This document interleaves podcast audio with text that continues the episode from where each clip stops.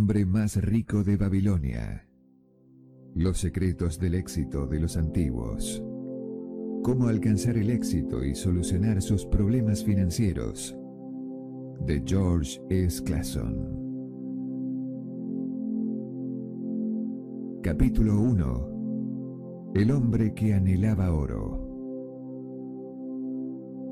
Bansir, el fabricante de carros de la ciudad de Babilonia, se sentía muy abatido. Sentado en el cerco que rodeaba su propiedad, contemplaba tristemente su modesta casa y su taller, en el que había un carro sin terminar. Su mujer solía llegar hasta la puerta, lanzar una mirada furtiva en su dirección, recordándole que ya casi no les quedaba alimento y que debería estar acabando el carro. Es decir, clavando, tallando, puliendo y pintando extendiendo el cuero sobre las ruedas, preparándolo de esta manera para ser entregado y que fuera pagado por el rico cliente. No obstante, su porte corpulento permanecía quieto, apoyado en la pared. Su mente lenta daba vueltas a un tema al que no hallaba solución alguna. El cálido sol tropical, tan típico del valle del Éufrates, caía sobre él sin piedad. Gotas de sudor perlaban su frente y se deslizaban hasta su pecho velludo. Su casa estaba dominada en la parte trasera por los muros que rodeaban las terrazas del Palacio Real.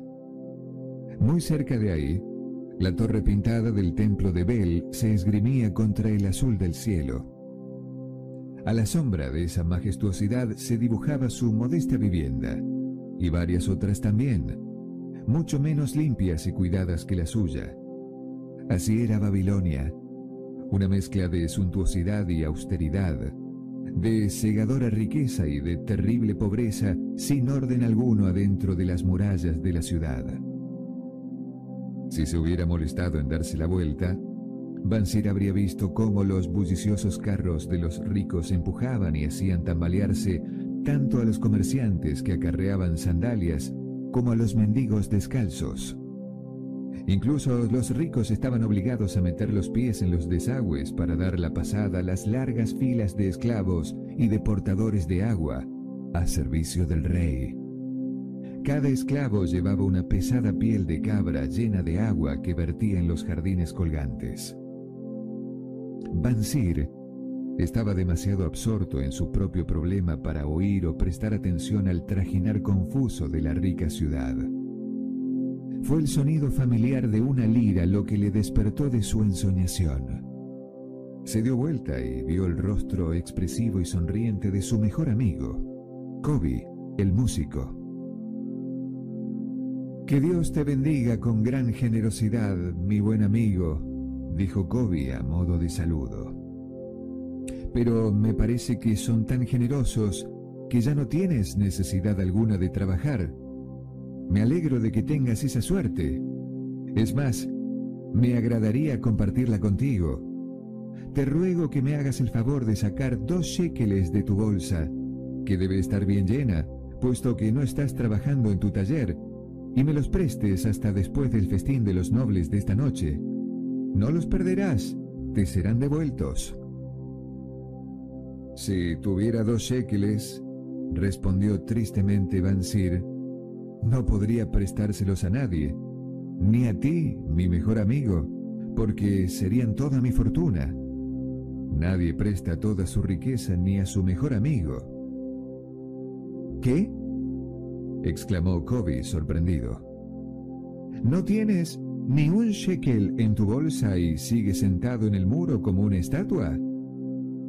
¿Por qué no terminas ese carro? ¿Cómo sacias tu hambre? No te reconozco, amigo mío. ¿Dónde está tu energía desbordante? ¿Te aflige algo? ¿Te provocó Dios algún problema? Debe de ser un suplicio que me has mandado Dios, comentó Bansir. Comenzó como un sueño, un sueño sin sentido, en el que yo creía que era una persona afortunada. De mi cintura colgaba una bolsa llena de pesadas monedas. Tenía shekeles que tiraba indiscriminadamente a los mendigos. monedas de oro con las que compraba útiles para mi mujer y todo lo que deseaba para mí. Incluso tenía monedas de oro que me permitían mirar confiadamente el futuro y gastar a destajo. Me invadía un maravilloso sentimiento de plenitud. Si me hubieras visto, no habrías conocido en mí al esforzado trabajador, ni en mi esposa la mujer arrugada. Habrías encontrado en su lugar una mujer con el rostro pletórico de felicidad que sonreía como al comienzo de nuestro matrimonio. Un lindo sueño, en efecto, comentó Kobe. Pero, ¿por qué sentimientos tan placenteros te habían de convertir en una estatua plantada sobre el muro? ¿Por qué? Porque en el momento que me he despertado y recordado hasta qué punto mi bolsa se encontraba vacía, me he encontrado un sentimiento de rebeldía. Hablemos de ello. Como dicen los marinos, los dos remamos en la misma barca. De jóvenes fuimos a visitar a los sacerdotes para aprender de su sabiduría. Cuando nos hicimos hombres, compartimos placeres idénticos. En la edad adulta, siempre hemos sido buenos amigos. Estábamos satisfechos de nuestro destino. Éramos felices de trabajar largas horas y de gastar libremente nuestro salario.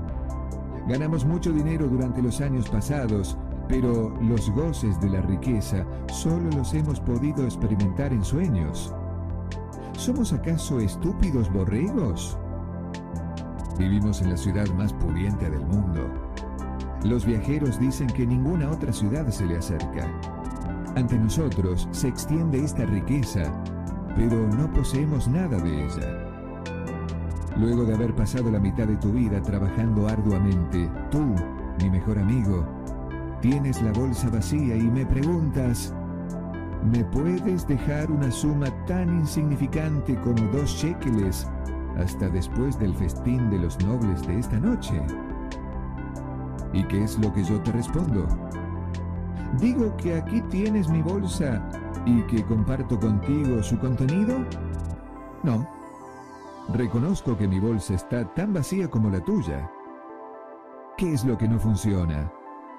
¿Por qué no logramos conseguir más plata y más oro? Más de lo necesario para poder comer y vestirse. Veamos a nuestros hijos. ¿No están siguiendo el mismo camino de sus padres?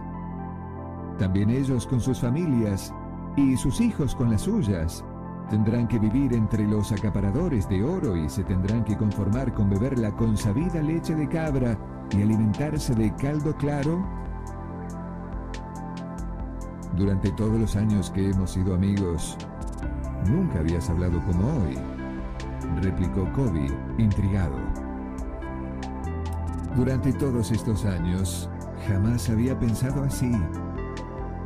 Desde el alba hasta que me hacía parar la oscuridad, me he esforzado haciendo los más hermosos carros que puede fabricar una persona, sin casi atreverme apenas a esperar que un Dios reconociera mis buenas obras y me darían una gran prosperidad, lo que nunca han hecho. Al fin me doy cuenta de que nunca lo harán. Por eso estoy triste. Quiero ser rico. Deseo tierras y ganado, lucir bellas ropas y llenar mi bolsa de dinero. Estoy dispuesto a trabajar para ello con todas mis fuerzas, con toda la habilidad de mis manos, con toda la destreza de mi mente pero deseo que mis esfuerzos sean recompensados. ¿Qué nos pasa? Te lo vuelvo a preguntar. ¿Por qué no tenemos una parte justa de todas las cosas buenas, tan abundantes, que pueden conseguir los que poseen el oro? Ay, si conociera la respuesta, respondió Kobe. Yo no estoy más satisfecho que tú. Todo el dinero que gano con mi lira se consume rápidamente. Muchas veces he de planificar y calcular para que mi familia no pase hambre. Yo también tengo en mi fuero interno el anhelo de poseer una lira suficientemente grande para hacer resonar la grandiosa música que me viene a la cabeza.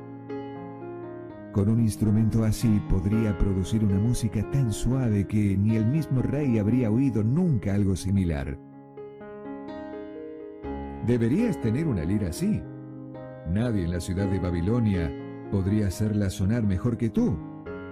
hacerla cantar tan melodiosamente que no solo el rey, sino el mismo Dios quedaría perplejo. Pero, ¿cómo podrías conseguirla tú si tú y yo somos tan pobres como los esclavos del rey?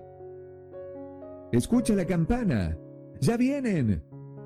Señaló una larga columna de hombres semidesnudos, los portadores de agua que venían del río, sudando y sufriendo por una angosta calle. Caminaban en filas de a cinco, encorvados bajo la pesada piel de cabra llena de agua. El hombre que los guía es hermoso. Kobe indicó a la persona que tocaba la campana y andaba frente de todos, sin carga. En su país es fácil encontrar a hombres hermosos. Hay varios rostros bellos en la fila, dijo Bansir, tanto como los nuestros. Hombres altos y rubios del norte, hombres negros y risueños del sur y pequeños y morenos de los países vecinos. Todos caminan juntos del río a los jardines y de los jardines al río cada día de cada año. No pueden esperar felicidad alguna. Duermen sobre lechos de paja y comen gachas. Me dan lástima esos pobres animales, Kobe. A mí también. Pero me recuerdan que nosotros no estamos mucho mejor que ellos, aunque nos llamemos libres.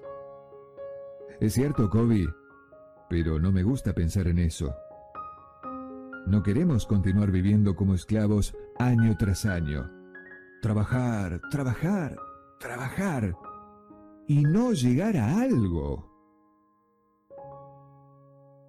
¿No deberíamos tratar de investigar cómo los otros consiguieron su oro y hacer como ellos?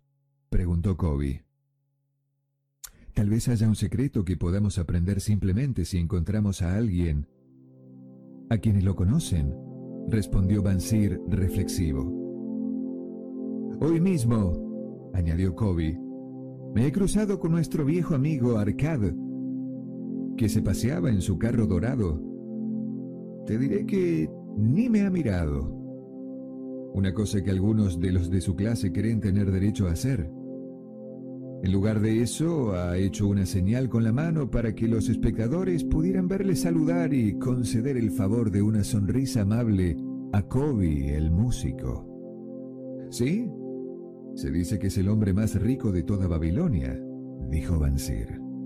Tan rico, dicen, que el rey recurre a su oro para asuntos del tesoro, contestó Kobe. Tan rico, comentó Bansir, que si me lo topara de noche estaría tentado de vaciarle la bolsa. Esto es absurdo, replicó Kobe. La fortuna de un hombre no está en la bolsa que lleva consigo. Una bolsa llena se vacía con rapidez si no hay una fuente de oro para alimentarla. Arcad tiene unos ingresos que mantienen su bolsa completa, gaste como gaste sus recursos. Los ingresos, eso es lo importante, dijo Bansir. Deseo una renta que continúe alimentando mi bolsa, tanto si me quedo sentado en el muro de mi casa como si viajo a lejanos países. Arcad debe de saber cómo un hombre puede asegurarse una renta. ¿Crees que será capaz de explicárselo a alguien con una mente tan torpe como la mía? Creo que enseñó su saber a su hijo, Nomasir, respondió Kobe. Este fue a Nínive y, según dicen en la hostería, se convirtió, sin la ayuda de su padre, en uno de los hombres más ricos de la ciudad. Kobe, lo que acabas de mencionar ha generado en mí una luminosa idea. Un nuevo brillo apareció en los ojos de Bansir. Nada cuesta pedir un sabio consejo a un buen amigo y Arcad siempre ha sido un amigo. No importa que nuestras bolsas estén tan vacías como el nido del halcón del año anterior. No nos abatamos por eso. No nos inquietemos por no poseer oro en medio de la abundancia. Queremos ser ricos. Ven, vayamos a ver a Arcad y preguntémosle cómo podríamos obtener ganancias por nuestros propios medios. Hablas poseído por una verdadera inspiración, Bansir. Traes a mi mente una nueva visión de las cosas. Me haces tomar conciencia de la razón por la que nunca hemos tenido nuestra parte de riqueza. Nunca la hemos buscado activamente. Tú has trabajado con paciencia para construir los carros más sólidos de Babilonia. Has puesto en ello todos tus esfuerzos y lo has conseguido. Yo me he esforzado en convertirme en un hábil músico y lo he logrado. En lo que nos hemos propuesto triunfar, hemos triunfado. Dios estaba contento de dejarnos continuar así. Por fin, ahora divisamos una luz tan brillante como el amanecer nos ordena que aprendamos más para hacernos más prósperos. Encontraremos, con un nuevo entendimiento, maneras honorables de cumplir nuestras metas. Vayamos hoy a ver Arcad, decidió Bansir. Pidamos a los amigos de nuestra infancia que tampoco han triunfado que se unan a nosotros y que compartan con nosotros esa sabiduría. Eres en verdad un amigo considerado, Bansir, por eso tienes tantas amistades. Haremos como dices. Vayamos hoy a buscarlos y llevémoslos con nosotros. Capítulo 2 El hombre más rico de Babilonia En la antigua Babilonia vivía un hombre muy rico que se llamaba Arcad. Su enorme fortuna lo hacía admirado en todo el mundo. También era conocido por su prodigalidad. Daba generosamente a los pobres. Era fabuloso con su familia. Gastaba mucho en sí mismo, pero su riqueza se acrecentaba cada año más de lo que podía gastar. Un día, unos amigos de la infancia lo fueron a ver y le dijeron, Tú, Arcad, Eres más afortunado que nosotros. Te has vuelto el hombre más rico de Babilonia, mientras que nosotros todavía luchamos por sobrevivir. Tú puedes vestir las más lindas ropas y regalarte con los más raros manjares, mientras nosotros nos hemos de conformar con arropar a nuestras familias de manera apenas decente y alimentarlas tan bien como podemos. Sin embargo, en una época fuimos iguales. Estudiamos con el mismo maestro. Jugamos a los mismos juegos. No nos superabas en los juegos ni en los estudios. Y durante esos años no fuiste mejor ciudadano que nosotros. Y, por lo que podemos percibir, no has trabajado más duro ni más arduamente que nosotros. ¿Por qué entonces te elige a ti la suerte caprichosa para que goces de todas las cosas buenas de la vida y a nosotros que tenemos los mismos méritos, nos ignora? Si no habéis conseguido con qué vivir de manera sencilla, desde los años de nuestra juventud,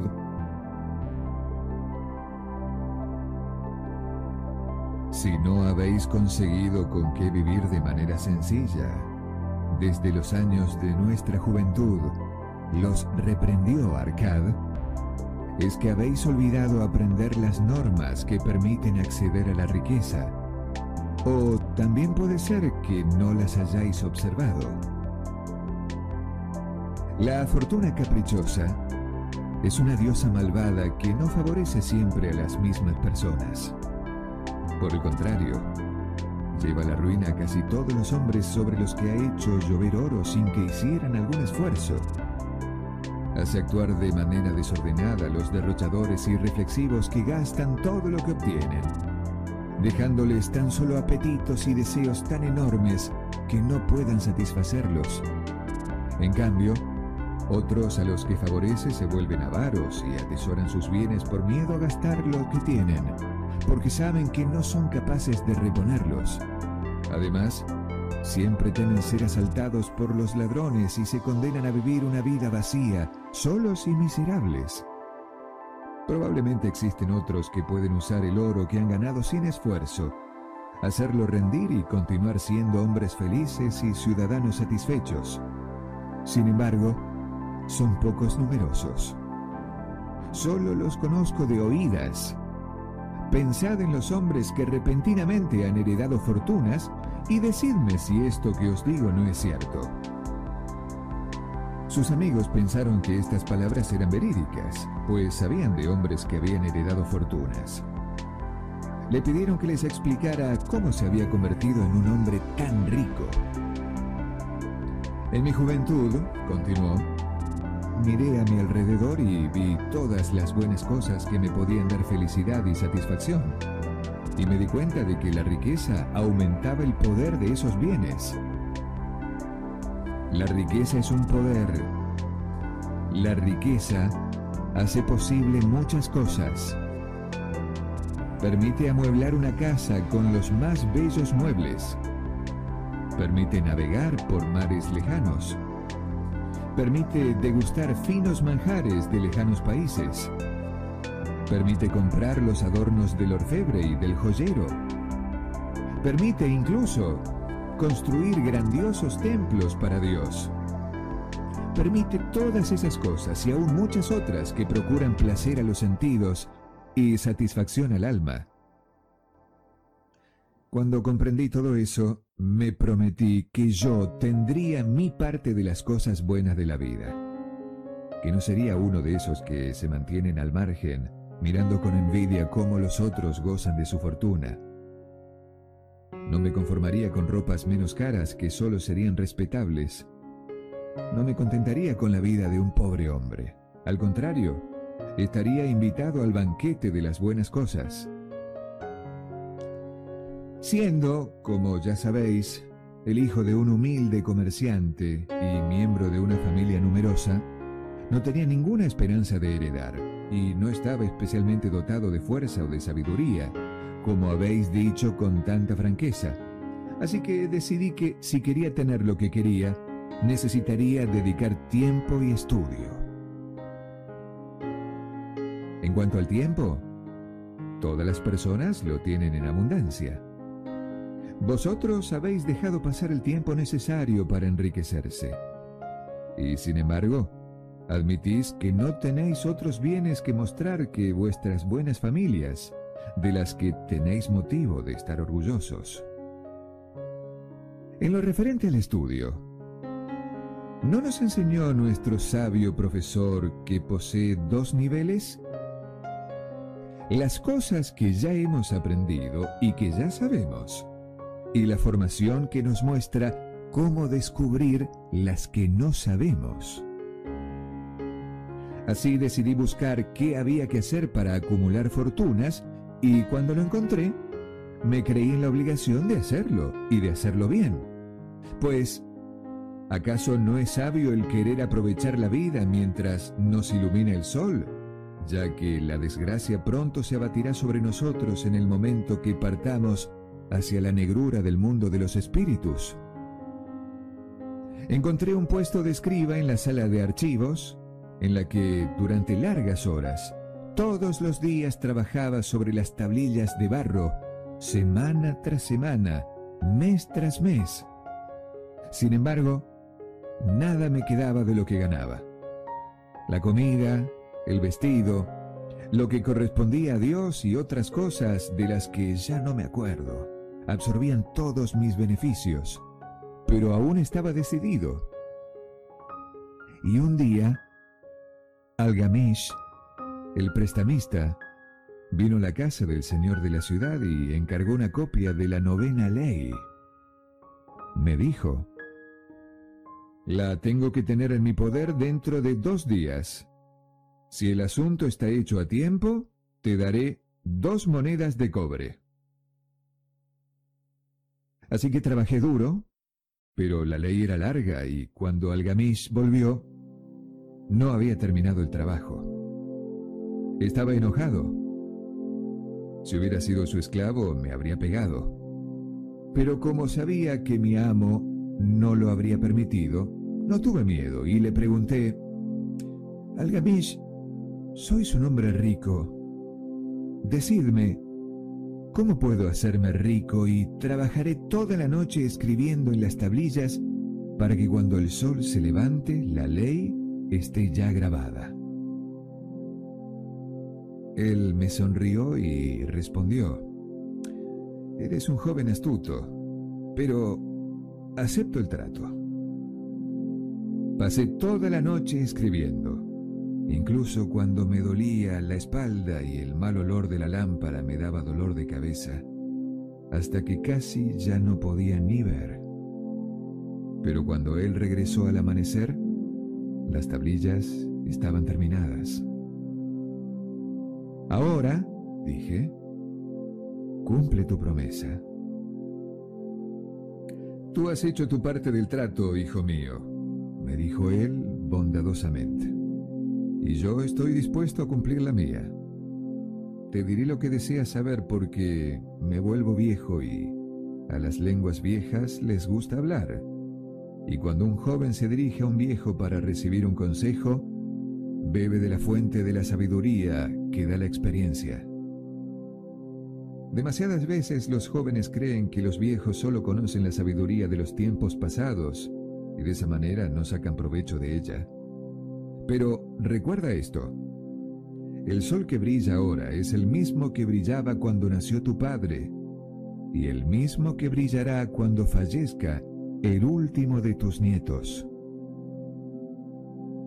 Las ideas de los jóvenes son luces resplandecientes que brillan como meteoros que iluminan el cielo, pero la sabiduría del anciano es como las estrellas fijas que lucen siempre iguales, de manera que los marinos puedan confiar en ellas. Retén bien estas palabras si quieres captar la verdad de lo que te voy a decir, y no pensar que has trabajado en vano durante toda la noche. Entonces, bajo las pobladas cejas, sus ojos me miraron fijamente y dijo en voz baja pero firme, Encontré el camino de la riqueza cuando decidí que una parte de todo lo que ganaba me tenía que pertenecer. Lo mismo será verdad para ti. Después, continuó mirándome y su mirada me atravesó. No añadió nada más. ¿Eso es todo? Pregunté. Fue suficiente para transformar en prestamista de oro a un pastor, respondió. Pero... Puedo conservar todo lo que gano, ¿no? Dije. En absoluto, respondió. ¿No pagas al zapatero? ¿No pagas al sastre? ¿No pagas por la comida? ¿Puedes vivir en Babilonia sin gastar? ¿Qué te queda de todo lo que obtuviste durante el año pasado? ¡Idiota! Pagas a todo el mundo menos a ti. Lelo. Trabajas para los otros. Lo mismo daría que fueras un esclavo y trabajaras para tu dueño, que te daría lo que necesitas para comer y vestir. Si guardaras la décima parte de lo que ganas en un año, ¿cuánto tendrías en diez años? Mis conocimientos de cálculo me permitieron responder. Tanto como gano en un año. Él replicó. Lo que dices es una verdad a medias. Cada moneda de oro que ahorras es un esclavo que trabaja para ti.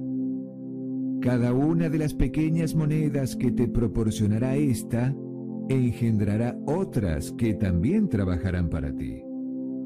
Si te quieres hacer rico, tus ahorros te deben rendir y estos rendimientos rendirte a su vez.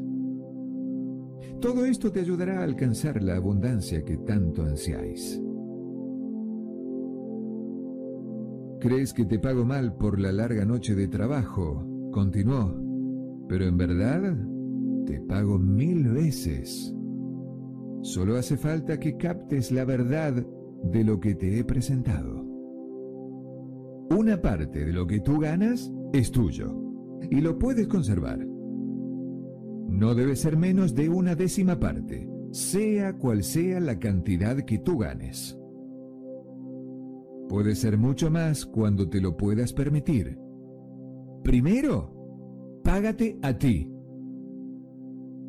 No compres al zapatero o al sastre más de lo que puedas pagar con lo que te quede, de manera que tengas lo necesario para la alimentación, la caridad y la devoción a Dios. La riqueza, como el árbol, nace de una semilla. La primera moneda que ahorres será la semilla que hará germinar el árbol de tu riqueza. Cuanto antes siembres, antes crecerá el árbol. Cuanto más fielmente riegues y abones tu árbol, antes te refrescarás satisfecho bajo tu sombra. Habiendo dicho esto, cogió sus tablillas y se fue. Reflexioné mucho en lo que me había dicho y me pareció razonable. Así que decidí que lo intentaría. Cada vez que me pagaban, tomaba una moneda de cobre de cada diez y la guardaba. Y, por raro que parezca, no me faltaba más dinero que antes. Tras habituarme, casi ni me daba cuenta, pero a menudo estaba tentado de gastar mi tesoro, que empezaba a aumentar, para comprar algunas de las buenas cosas que mostraban los mercaderes, cosas traídas por los camellos y los barcos del país de los fenicios. Pero me retenía prudentemente. Doce meses después de la visita de Algamish, este volvió y me dijo, Hijo mío, ¿te has pagado con la décima parte de lo que has ganado este año? Yo respondí orgulloso, Sí, maestro. Bien, respondió contento. ¿Qué has hecho con ella?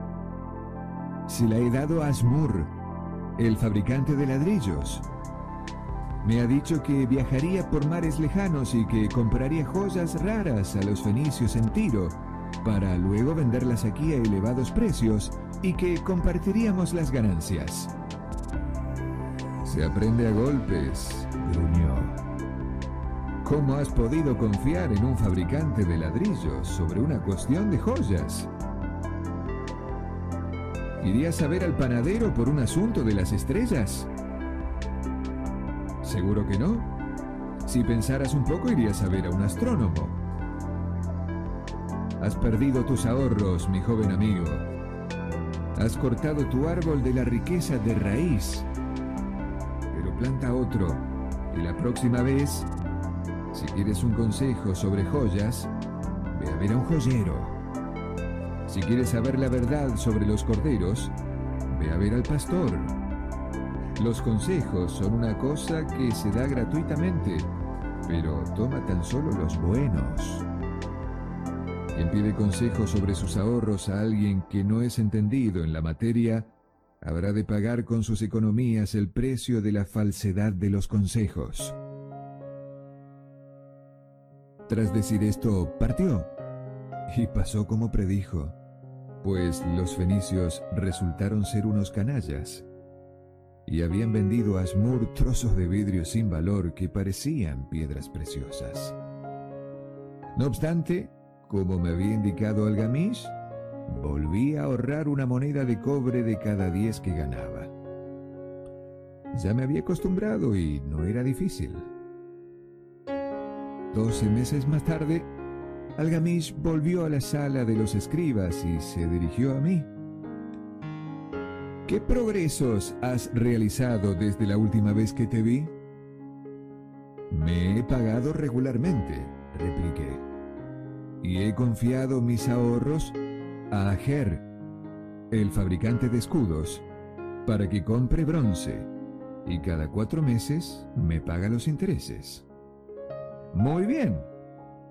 ¿Y qué haces con esos intereses?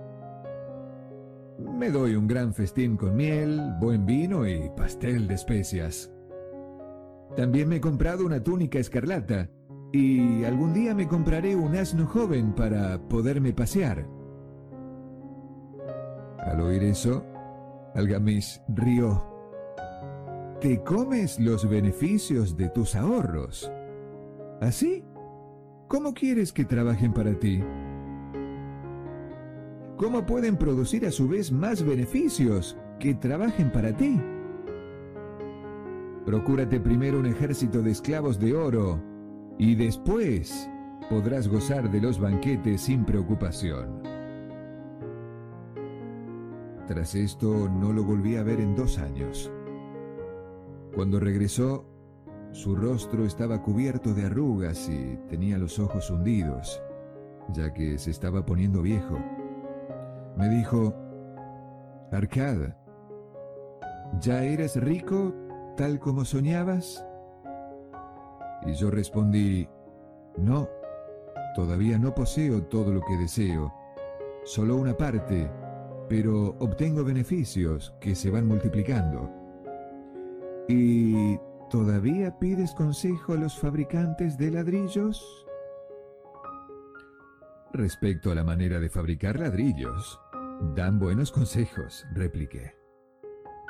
Arcad, continuó, has aprendido bien la lección. Primero aprendiste a vivir con menos de lo que ganabas. Después, supiste pedir consejo a hombres que fueran competentes gracias a la experiencia adquirida y que quisieran compartirla. Y finalmente has aprendido a hacer que tu dinero trabaje para ti. Has aprendido por ti mismo la manera de conseguir dinero, de conservarlo y de hacer uso de él, de modo que eres competente y estás preparado para asumir un puesto de responsabilidad. Yo me hago viejo, mis hijos solo piensan en gastar y nunca en ganar. Mis negocios son muy grandes y tengo miedo de no poderme encargar de ellos. Si quieres ir a Nippur a encargarte de mis tierras allí, te haré mi socio y repartiremos los beneficios. Así que fui a Nippur y me encargué de los negocios importantes. Y como estaba lleno de ambición y había aprendido las tres reglas de gestión de la riqueza, pude aumentar grandemente el valor de su patrimonio, de manera que cuando el espíritu de Algamish se fue al mundo de las tinieblas, tuve derecho a una parte de sus propiedades, como él había convenido conforme a la ley. Así habló Arcad y cuando hubo acabado de contar su historia, uno de los amigos habló. Tuviste una gran suerte de que Algamish te hiciera su heredero, dijo. Solamente tuve la gran suerte de querer prosperar antes de encontrarlo. ¿Acaso no probé durante cuatro años mi determinación al reservar una décima parte de lo que ganaba? ¿Dirías que tiene suerte el pescador que pasa largos años estudiando el comportamiento de los peces y consigue atraparlos gracias a un cambio del viento, tirando sus redes en el momento justo? La oportunidad es una diosa arrogante que no malgasta el tiempo con los que no están preparados. Hiciste prueba de mucha voluntad cuando continuaste después de haber perdido los ahorros de tu primer año. Fuiste extraordinario, exclamó otro. Voluntad, replicó Arcad. ¡Qué absurdo! ¿Creéis que la voluntad da al hombre la fuerza para levantar un fardo que no puede transportar un cabello o que no puede tirar un buey? La voluntad no es más que la determinación inflexible de llevar a cabo lo que se ha impuesto. Cuando yo asumo un trabajo, por pequeño que sea, lo acabo. De otro modo, ¿cómo podría confiar en mí mismo para realizar trabajos importantes? Si me propongo que durante 100 días, cada vez que pase por el puente que lleva a la ciudad, cogeré una piedra y la tiraré al río, lo haré. Si el séptimo día paso sin acordarme, no me digo que pasaré el día siguiente, tiraré dos piedras y será igual. En vez de eso daré la vuelta y tiraré la piedra al río. El vigésimo día, no me diré que todo esto es inútil, ni me preguntaré de qué sirve tirar piedras al río cada día. Podrías tirar un puñado de piedras y habrías acabado todo, ¿no? No diré eso ni lo haré. Cuando me impongo un trabajo, lo hago. De manera que procuro no comenzar labores difíciles o imposibles porque me gusta tener tiempo ocioso. Entonces, otro de los amigos elevó la voz. Si lo que dices es cierto, dijo, y si, como has expuesto, es razonable, entonces todos los hombres podrían hacerlo.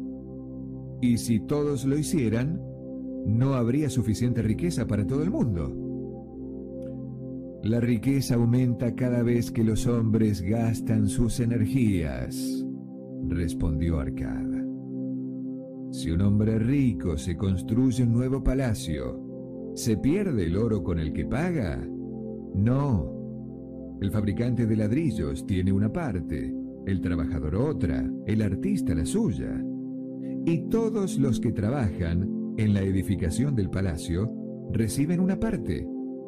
Y cuando el palacio está terminado, ¿acaso no tiene el valor de lo que ha costado?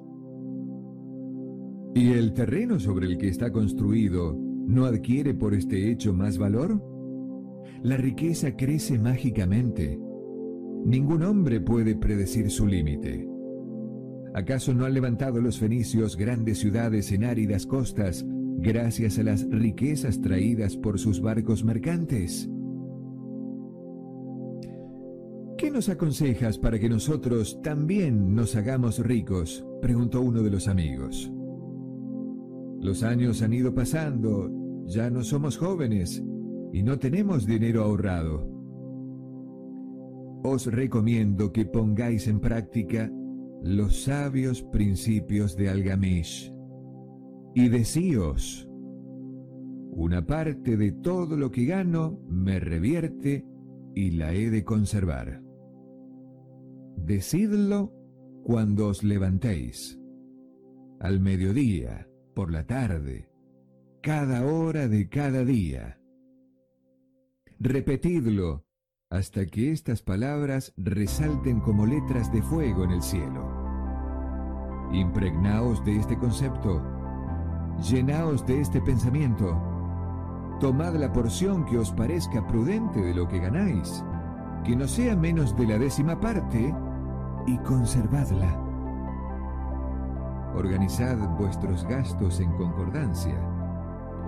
Pero lo primero es guardar esa parte. Pronto conoceréis la agradable sensación de poseer un tesoro que solo os pertenece a vosotros, que a medida que aumenta os estimula. Un nuevo placer de vivir os entusiasmará. Si hacéis mayores esfuerzos, obtendréis más. Si vuestros beneficios crecen, aunque el porcentaje sea el mismo, vuestras ganancias serán mayores, ¿no?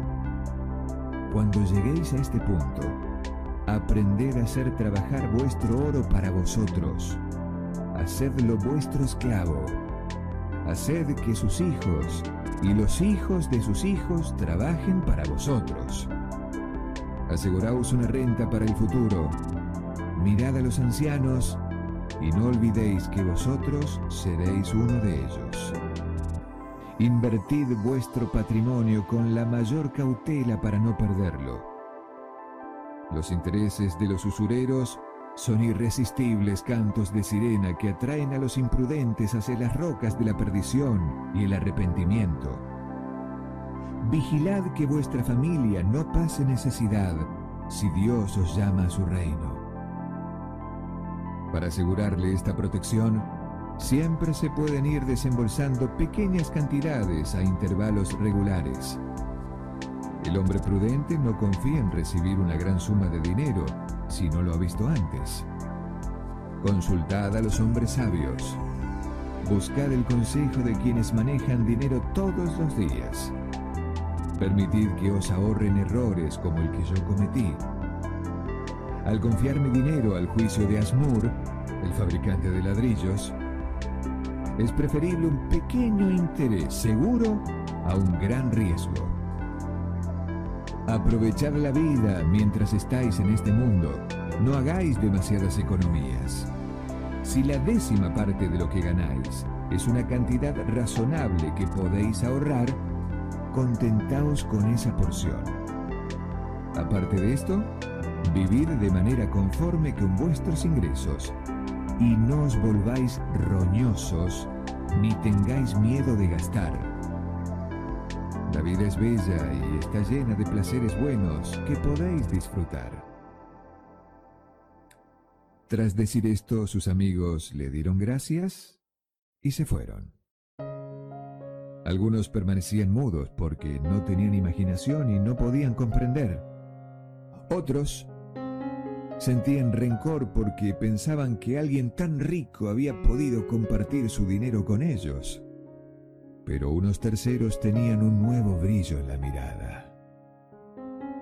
Habían comprendido que Algamish había vuelto a la sala de los escribas para ver atentamente a un hombre que se estaba trazando un camino hacia la luz. Una vez hubiera encontrado la luz, ya tendría una posesión. Sabían que nadie podía ocupar este lugar sin antes haber llegado a comprender todo esto por sí mismo y sin estar dispuesto a aprovechar la ocasión cuando se presentara. Estos últimos fueron los que, durante los años siguientes, visitaron asiduamente a Arcad, quien los recibía alegremente. Les aconsejó y les dio su sabiduría gratuitamente, como gustan de hacer siempre los hombres de larga experiencia. Les ayudó a invertir sus ahorros de manera que les dieran un interés seguro y no fueran malgastados en malas inversiones que no habrían dado beneficio alguno. El día que tomaron conciencia de la verdad que había sido transmitida de Algamish a Arcad y de Arcad a ellos, fue un acontecimiento en sus vidas. Una parte de lo que ganáis revierte en vosotros. Conservadla. Capítulo 3 los siete medios de llenar una bolsa vacía. Proclamación real. Que todos los hombres posean riqueza. Mi gente, el propósito del rey. Babilonia, nuestra amada ciudad, es la más rica del mundo. Posee riquezas en oro indecibles debido a unos cuantos ciudadanos acaudalados, conocedores de las leyes de la fortuna, se han convertido en hombres extremadamente ricos. Puesto que la mayoría del pueblo desconoce estas leyes, ellos permanecen en la pobreza.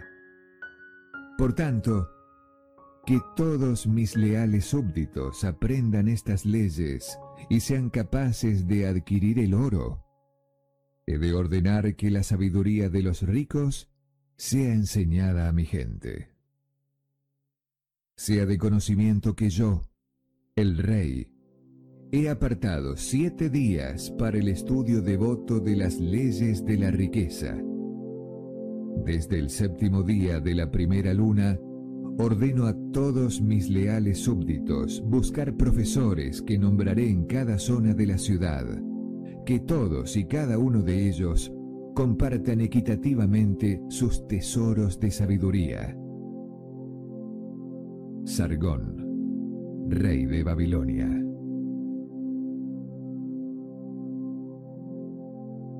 Los siete medios de llenar una bolsa vacía. La grandeza de Babilonia persiste a través de los siglos ha conservado la reputación de haber sido una de las ciudades más prósperas y con tesoros más fabulosos. No siempre fue así. Las riquezas de Babilonia son el producto de la sabiduría de sus habitantes, que primero tuvieron que aprender la manera de hacerse ricos.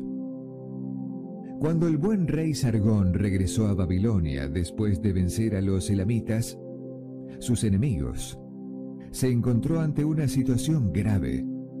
El canciller real le explicó las razones de ello. Tras varios años de gran riqueza que nuestro pueblo debe a su majestad, que ha construido sendos canales de riego y grandes templos para Dios, ahora que las obras se han acabado, El pueblo parece no poder costear sus necesidades.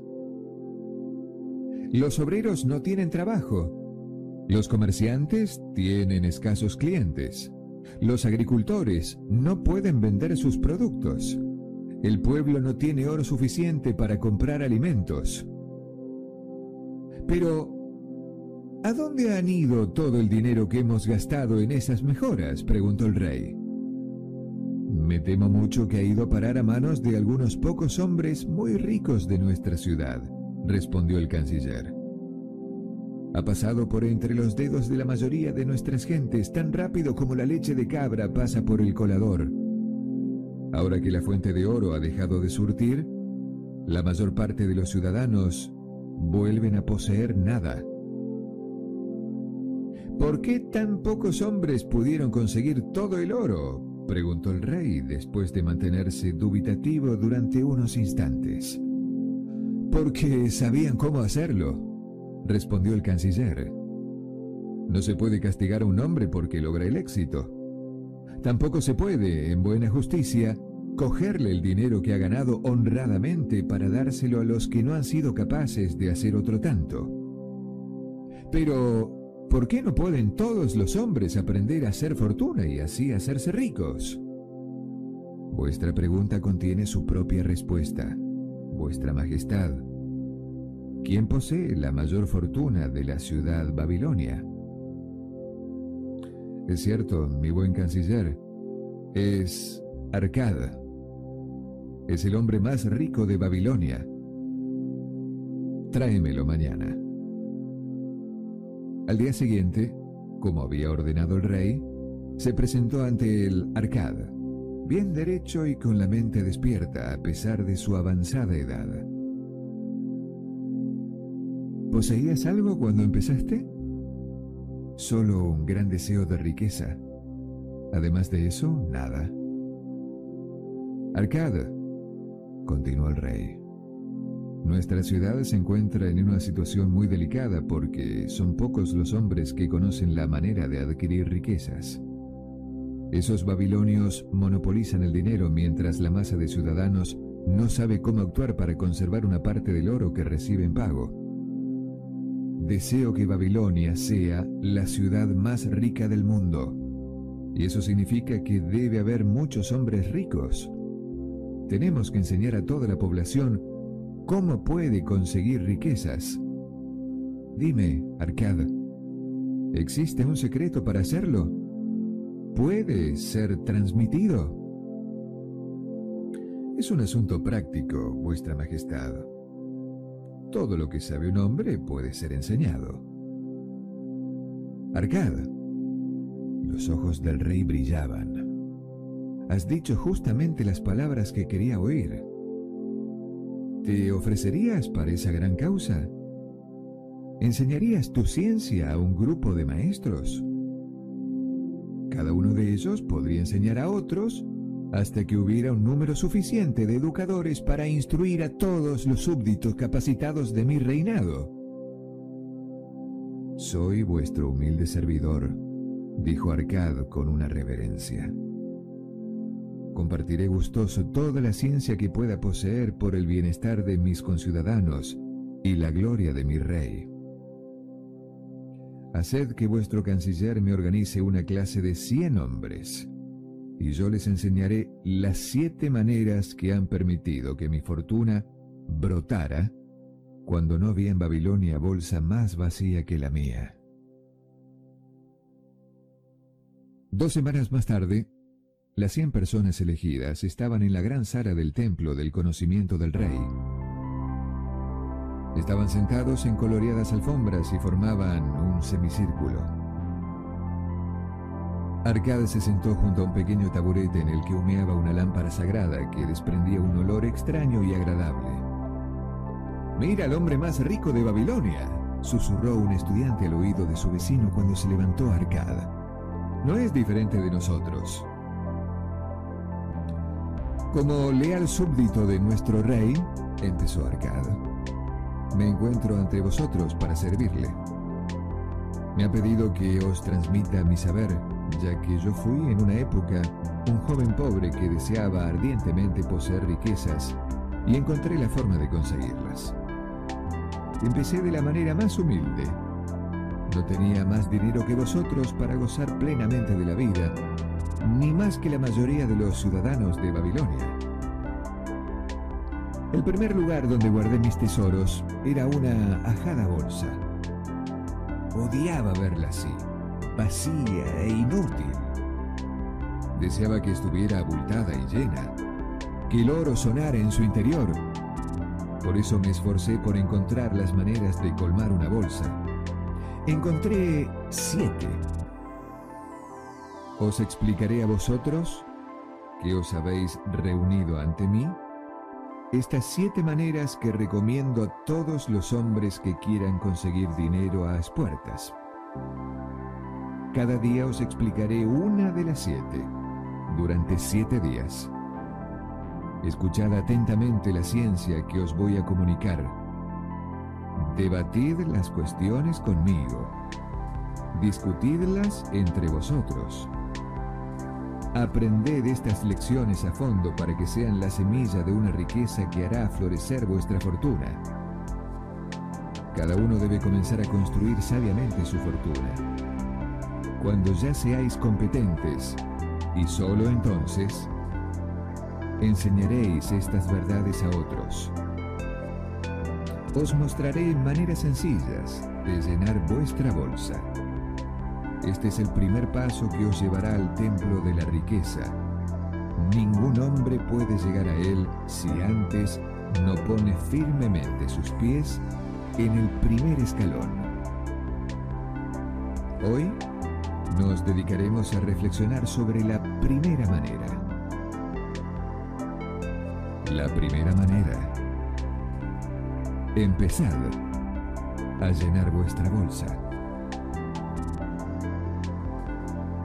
Arcade se dirigió a un hombre que lo escuchaba con atención desde la segunda fila. Mi buen amigo, ¿a qué te dedicas? Soy escriba, respondió el hombre. Grabo documentos en tablillas de barro. Yo gané las primeras monedas haciendo el mismo trabajo, de manera que tienes las mismas oportunidades de amasar una fortuna que yo. Después habló a un hombre de rostro moreno que se encontraba más atrás. Dime, por favor, ¿con qué trabajo te ganas el pan? Soy carnicero, respondió el hombre. Compro cabras a los granjeros y las sacrifico, vendo la carne a las mujeres y la piel a los fabricantes de sandalias. Dado que tienes un trabajo y un salario, tienes las mismas armas que tuve yo para triunfar.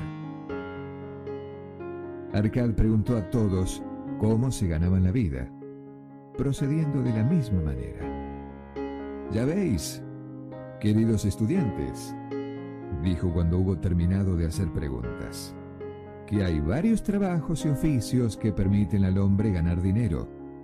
Cada uno de ellos es un filón de oro de que el trabajador puede obtener una parte para su propia bolsa gracias a su esfuerzo. Podemos decir que la riqueza es un río de monedas de plata grandes o pequeñas, según vuestra habilidad, ¿no es así? Todos estuvieron de acuerdo. Entonces, continuó Arcad, si uno de vosotros desea acumular un tesoro propio, ¿no sería acuerdo comenzar usando esta fuente de riqueza que ya conocemos? También todos estuvieron de acuerdo. En ese momento Arcade se volvió hacia un hombre humilde que había declarado ser vendedor de huevos. ¿Qué pasará si tomas una de vuestras cestas y todas las mañanas colocas en ella diez huevos? Y por la noche retiras nueve, que al final rebalsarán. ¿Por qué? porque cada día pongo uno más de los que quito. Arcade se volvió hacia toda la clase sonriendo. ¿Hay alguien aquí que tenga la bolsa vacía? preguntó. Los hombres se miraron divertidos, rieron y finalmente sacudieron sus bolsas, bromeando. Bien, continuó Arcad. Ahora conoceréis el primer método para llenar los bolsillos. Haced justamente lo que he sugerido al vendedor de huevos.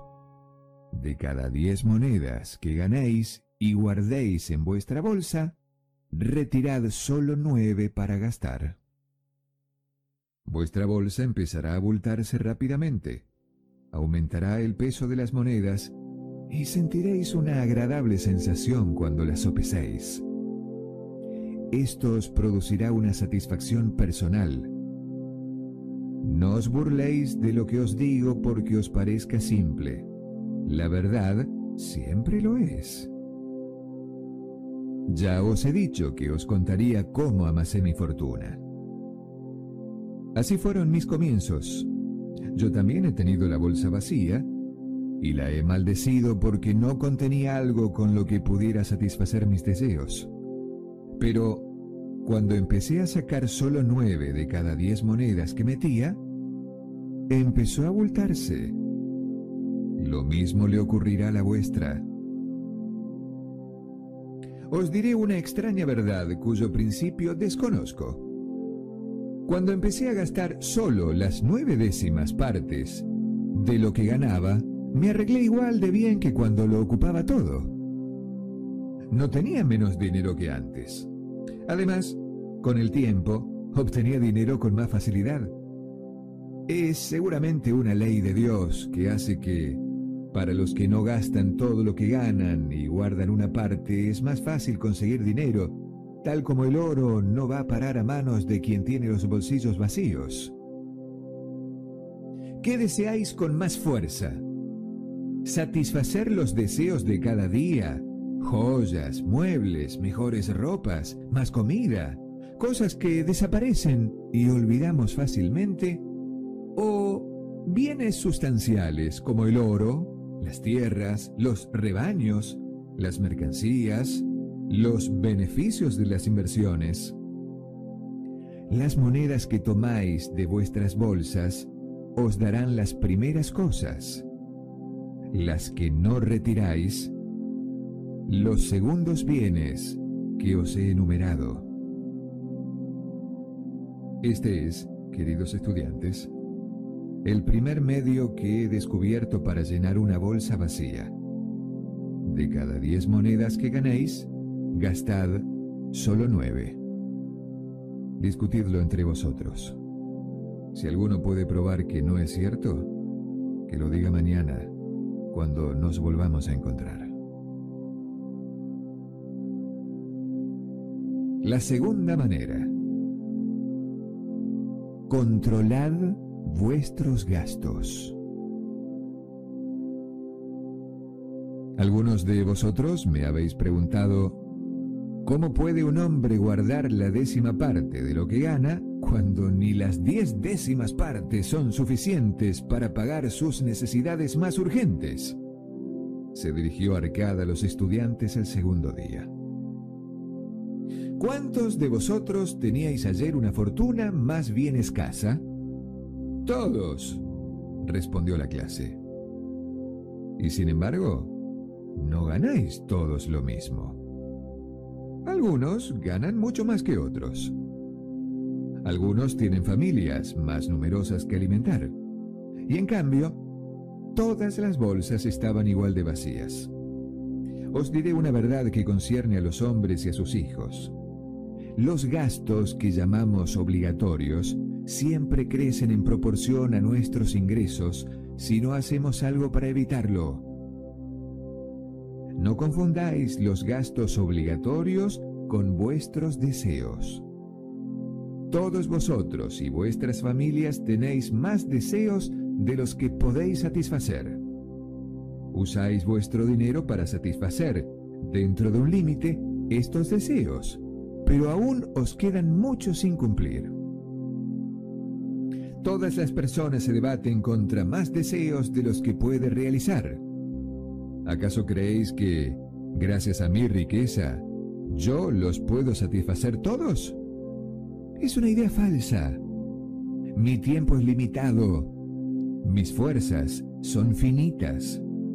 Las distancias que puedo recorrer son limitadas. Lo que puedo comer, los placeres que puedo sentir son limitados. Os digo esto para que comprendáis que los deseos germinan libremente en el espíritu del hombre cada vez que hay una posibilidad de satisfacerlos, de la misma manera que las malas hierbas crecen en el campo cuando el labrador les deja un espacio. Los deseos son muchos, pero los que pueden ser satisfechos, pocos.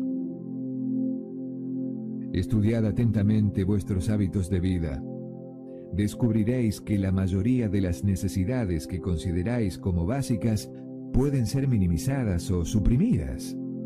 Que sea vuestra divisa el apreciar al 100% el valor de cada moneda que gastéis. Escribid en una tablilla todas las cosas que causen gastos.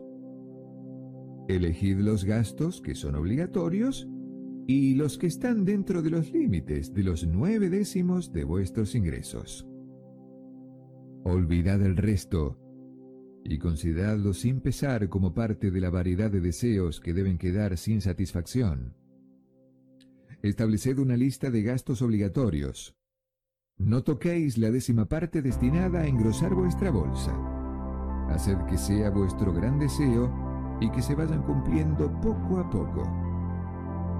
Continuad trabajando según el presupuesto. Continuad ajustándolo según vuestras necesidades. Que el presupuesto sea vuestro primer instrumento en el control de los gastos de vuestra creciente fortuna. Entonces, uno de los estudiantes, vestido con una túnica roja y dorada, se levantó. Soy un hombre libre, dijo.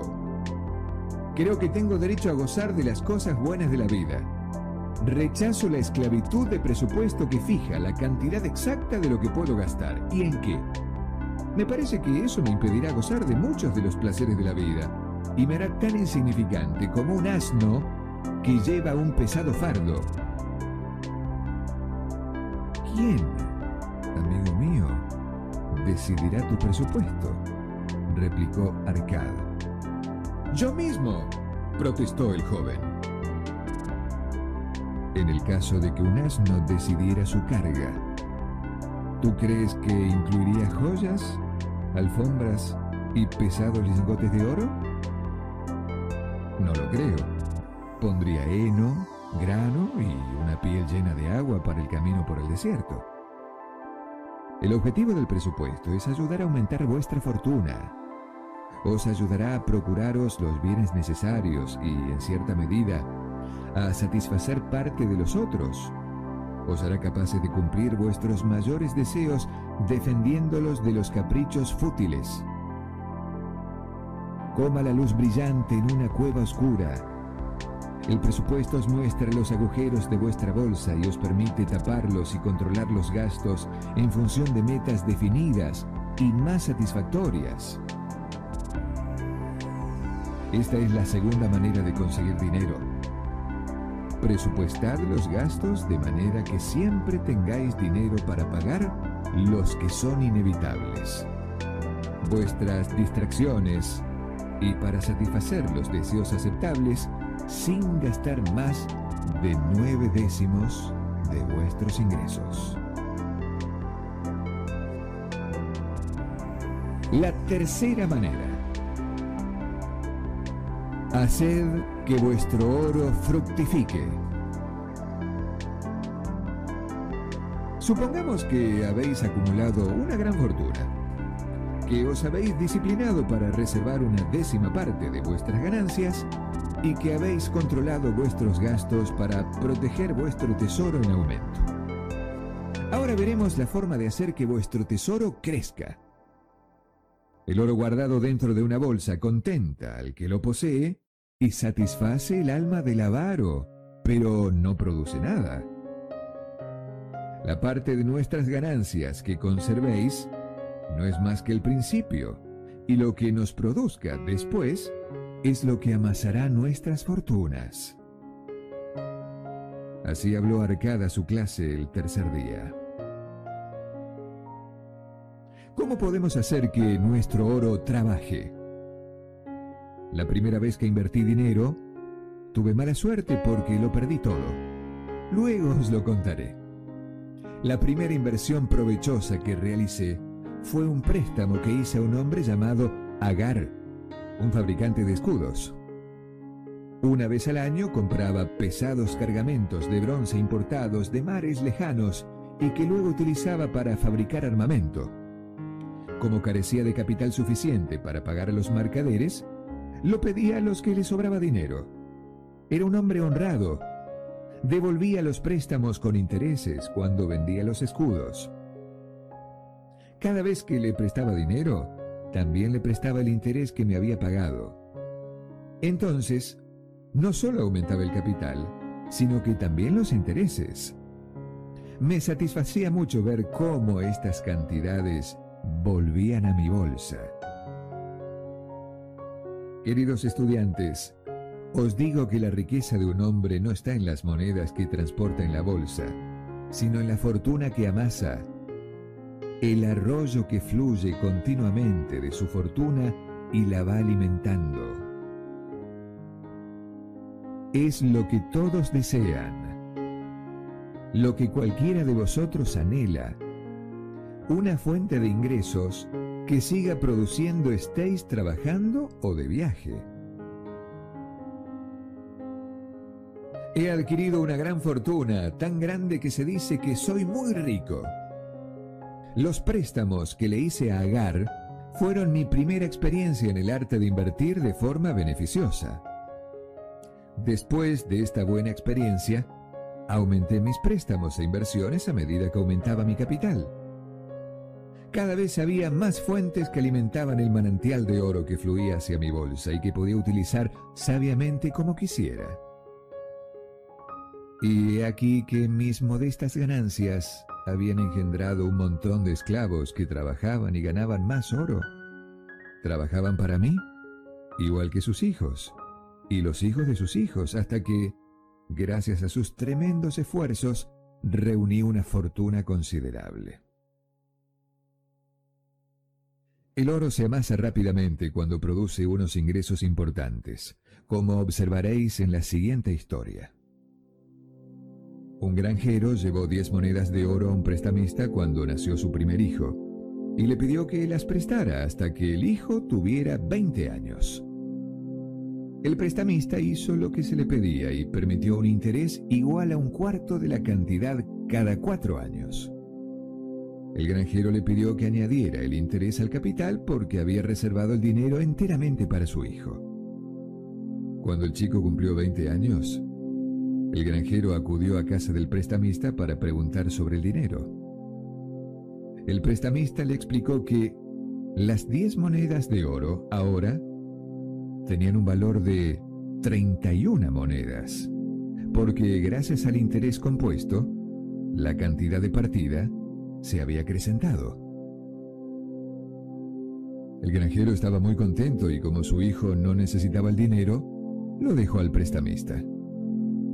Cuando el hijo tuvo 50 años y el padre ya había muerto, el prestamista devolvió al hijo 167 monedas. Es decir que en 50 años el dinero se había multiplicado aproximadamente por 17. Esta es la tercera manera de llenar la bolsa.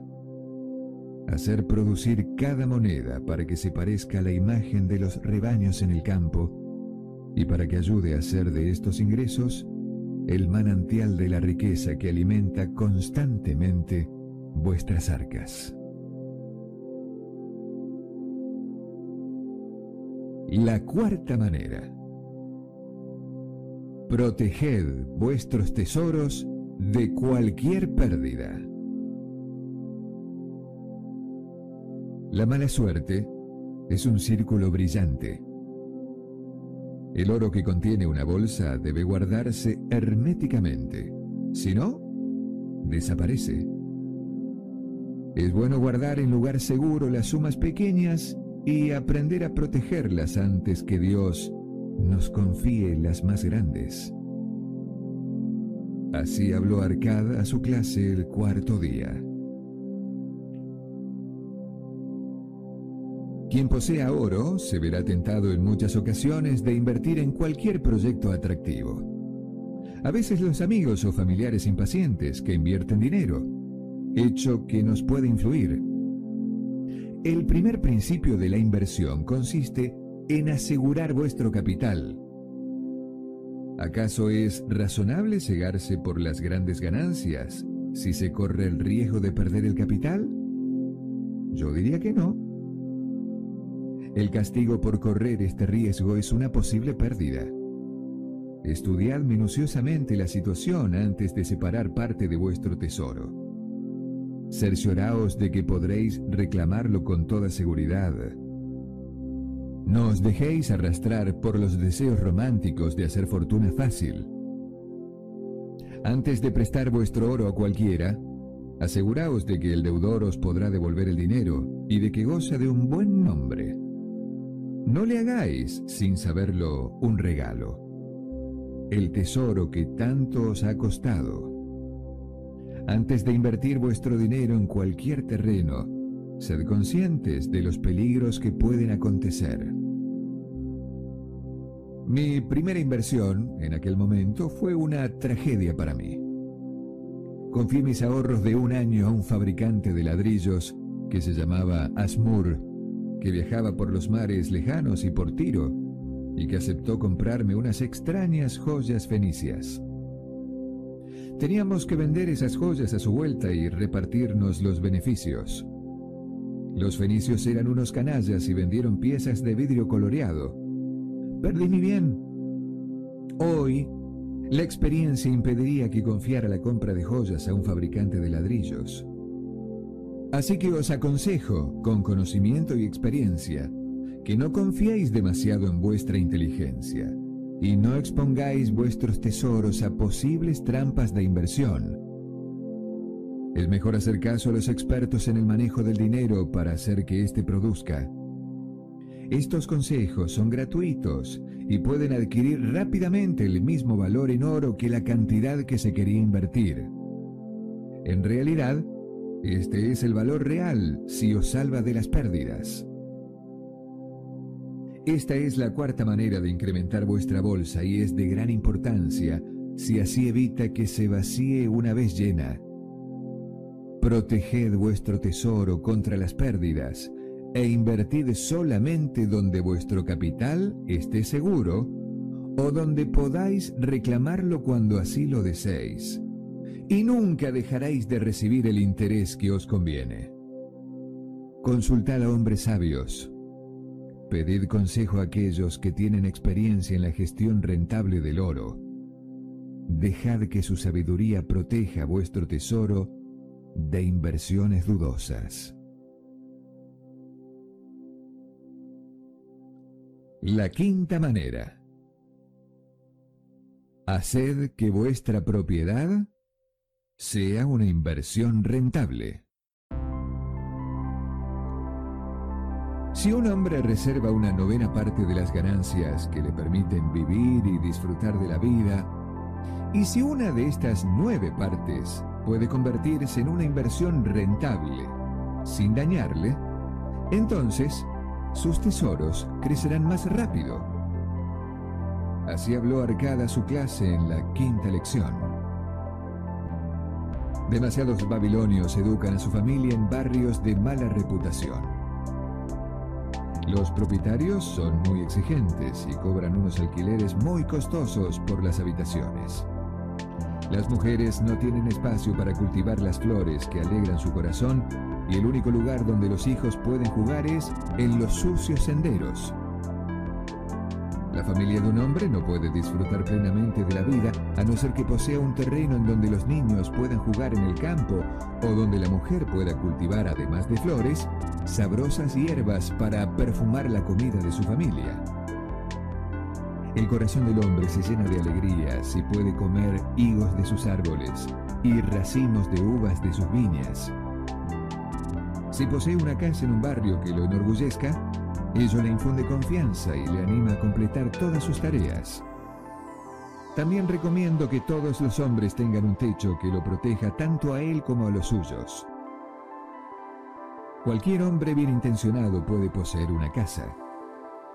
¿Acaso nuestro rey no ha ensanchado las murallas de Babilonia para que pudiéramos comprar, por una cantidad razonable, muchas tierras inservibles?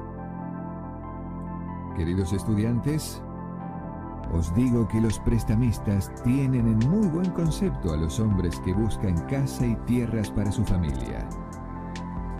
Podéis pedir dinero prestado sin dilación si es con el fin loable de pagar al fabricante de ladrillos o al carpintero, en la medida en que dispongáis de buena parte de la cantidad necesaria.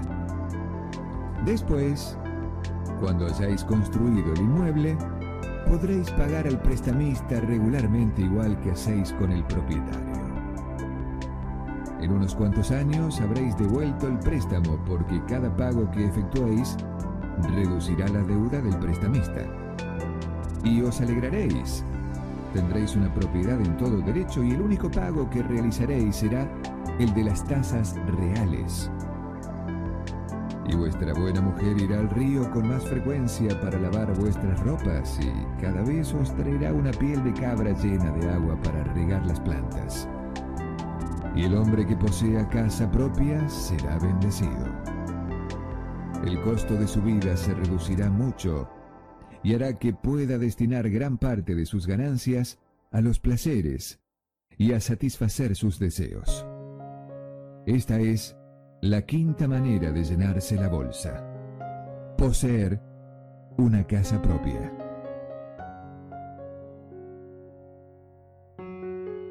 La sexta manera. Asegurar unos ingresos para el futuro. La vida de cada hombre va de la infancia a la vejez. Este es el camino de la vida y ningún hombre puede desviarse a menos que Dios lo llame prematuramente al más allá. Por esto declaro, el hombre es quien debe prever unos ingresos adecuados para su vejez y quien debe preparar a su familia para el tiempo en que ya no esté con ellos, para reconfortarlos y satisfacer sus necesidades. Esta lección os enseñará a llenar la bolsa en los momentos en que ya no sea tan fácil para vosotros aprender. Así se dirigió Arcada a su clase el sexto día. El hombre que comprende las leyes de la riqueza y de esta forma obtiene un excedente cada vez mayor, debería pensar en su futuro. Debería planificar algunos ingresos o ahorrar un dinero que le dure muchos años y del que pueda disponer cuando sea el momento. Hay distintas formas para que un hombre se procure lo necesario para su futuro. Puede buscar un escondrijo y enterrar un tesoro secreto. Pero aunque lo oculte muy hábilmente, este dinero puede convertirse en el botín de los mirones. Por este motivo, no lo recomiendo. Un hombre puede comprar casas y tierras con este fin. Si las escoge juiciosamente en función de su utilidad y de su valor futuro, tendrán un valor que se acrecentará y sus beneficios y su venta le recompensarán según los objetivos que se haya fijado. También puede prestar una pequeña suma de dinero al prestamista y aumentarla a intervalos regulares. Los intereses que el prestamista añada contribuirán ampliamente a aumentar el capital. Conozco a un fabricante de sandalias llamado Ausan, que me explicó no hace mucho tiempo que cada semana, durante ocho años, llevó al prestamista dos monedas. El prestamista le acaba de entregar un estado de cuentas que le ha alegrado mucho. El total de su depósito junto con el interés a una tasa actual de un cuarto de su valor cada cuatro años le ha producido 40 monedas. Le he animado a continuar demostrándole gracias a mis conocimientos matemáticos, que dentro de 12 años, solo depositando semanalmente dos monedas, obtendrá cuatro mil monedas con las que podrá sobrevivir el resto de sus días. Seguro que si una contribución regular produce resultados tan provechosos, ningún hombre se puede permitir no asegurarse un tesoro para su vejez y la protección de su familia sin importar hasta qué punto sus negocios e inversiones actuales son prósperos. Incluso diría más, Creo que algún día habrá hombres que inventarán un plan para protegerse contra la muerte. Los hombres solo pagarán una cantidad mínima regularmente y el importe total constituirá una suma importante que la familia del finado recibirá. Creo que esto es muy aconsejable y lo recomiendo con vehemencia. Actualmente no es posible porque tiene que continuar más allá de la vida de un hombre o de una asociación para funcionar correctamente. Tiene que ser tan estable como el trono real. Creo que algún día existirá un plan como este y será una gran bendición para muchos hombres, porque hasta el primer pequeño pago pondrá a su disposición una cantidad razonable para la familia del miembro fallecido. Como vivimos en el presente y no en los días venideros, tenemos que aprovecharnos de los medios y los métodos actuales para llevar a cabo nuestras metas. Por ello recomiendo que acumulen bienes para cuando sean viejos de forma sensata y meditada. Pues la desgracia de un hombre incapaz de trabajar para ganarse la vida, o de una familia sin cabeza de familia, es una tragedia dolorosa. Esta es la sexta manera de llenarse la bolsa. Preved los ingresos para los días venideros y asegurad así la protección de vuestra familia. La séptima manera. Aumentad vuestra habilidad para adquirir bienes. Queridos estudiantes, hoy voy a hablaros de una de las maneras más relevantes de amasar una fortuna. Pero no os hablaré del oro, sino de vosotros. Los hombres de vistosas ropas que estáis sentados frente a mí. Voy a hablaros de las cosas de la mente y de la vida de los hombres que trabajan para o contra su éxito. Así habló Arcada a su clase el séptimo día. Hace poco tiempo atrás, un joven que buscaba a alguien que le prestara dinero me vino a ver. Cuando le pregunté sobre sus necesidades, se quejó de que sus ingresos eran insuficientes para cubrir sus gastos. Le expliqué que en tal caso era un cliente ruin para el prestamista porque no podría devolver el préstamo. Lo que necesitas, le dije, es ganar más dinero. ¿Qué podrías hacer para aumentar tus ingresos? Todo lo que pueda, respondió. He intentado hablar con mi patrón seis veces durante dos lunas para pedirle un aumento, pero no lo he conseguido. No puedo hacer más. Su simpleza hace reír, pero poseía una gran voluntad de aumentar sus ganancias. Tenía un justo y gran deseo de ganar más oro. El deseo debe preceder a la realización. Vuestros deseos tienen que ser fuertes y bien definidos. Los deseos vagos no son más que débiles deseos. El único deseo de ser rico no tiene valor alguno. Un hombre que desea cinco monedas de oro se ve empujado por un deseo tangible que tiene que culminar con urgencia. Una vez que ha aumentado su deseo de guardar en lugar seguro cinco monedas de oro, encontrará la forma de obtener 10 monedas, luego 20 y más tarde 1000. Y de pronto será rico. Si aprende a fijarse un pequeño deseo bien definido, ello lo llevará a fijarse otro más grande. Así es como se construyen las fortunas. Se empieza con cantidades pequeñas y luego se pasa a cantidades más importantes. Así el hombre aprende y se hace más hábil. Los deseos tienen que ser pequeños y bien definidos. Si son demasiados numerosos, demasiado complicados o están por encima de las capacidades del hombre que quiere llevarlos a cabo, harán que su objetivo no se cumpla. A medida que un hombre se perfeccione en su oficio, su remuneración aumenta. En otros tiempos, cuando era un pobre escriba que grababa en la arcilla por unas cuantas monedas al día, observé que otros trabajadores escribían más que yo y cobraban más. Entonces, decidí que nadie iba a superarme. No tardé mucho tiempo en descubrir el motivo de su gran éxito. Puse más interés en mi trabajo, me concentré más, fui más perseverante y muy pronto pocos hombres podían grabar más tablillas que yo en un día. Poco tiempo después, tuve mi recompensa. No fue necesario ir a ver a mi patrón seis veces para pedirle un aumento. Cuantos más conocimientos adquiramos, más dinero ganaremos. El hombre que espera aprender mejor su oficio será recompensado con creces. Si es un artesano, puede intentar aprender los métodos y conocer las herramientas más perfeccionadas. Si trabaja en derecho o medicina, podrá consultar o intercambiar opiniones con sus colegas. Si es un mercader, siempre podrá buscar mercancías de mejor calidad que venderá a bajo precio. Los negocios de un hombre cambian y prosperan dado que los hombres perspicaces intentan mejorar para ser más útiles.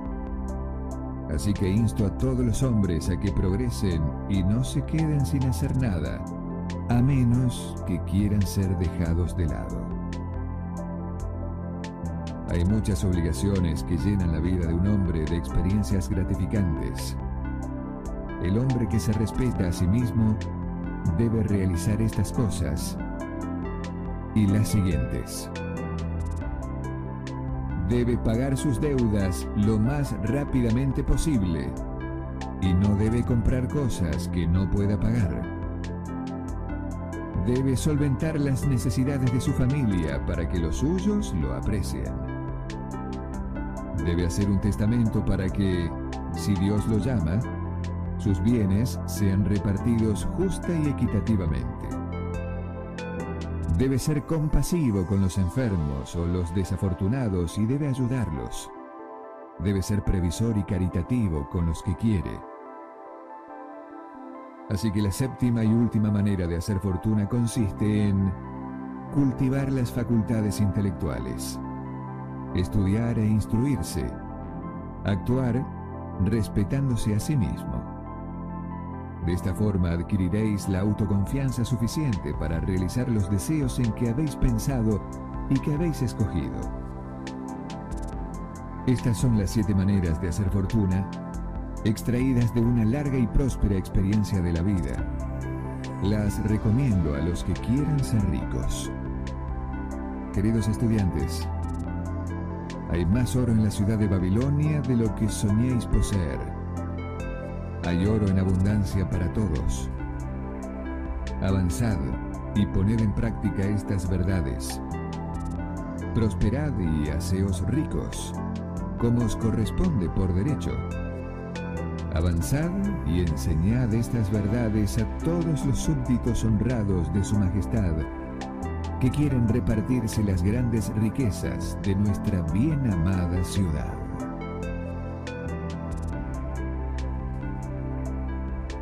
Capítulo 4 La fortuna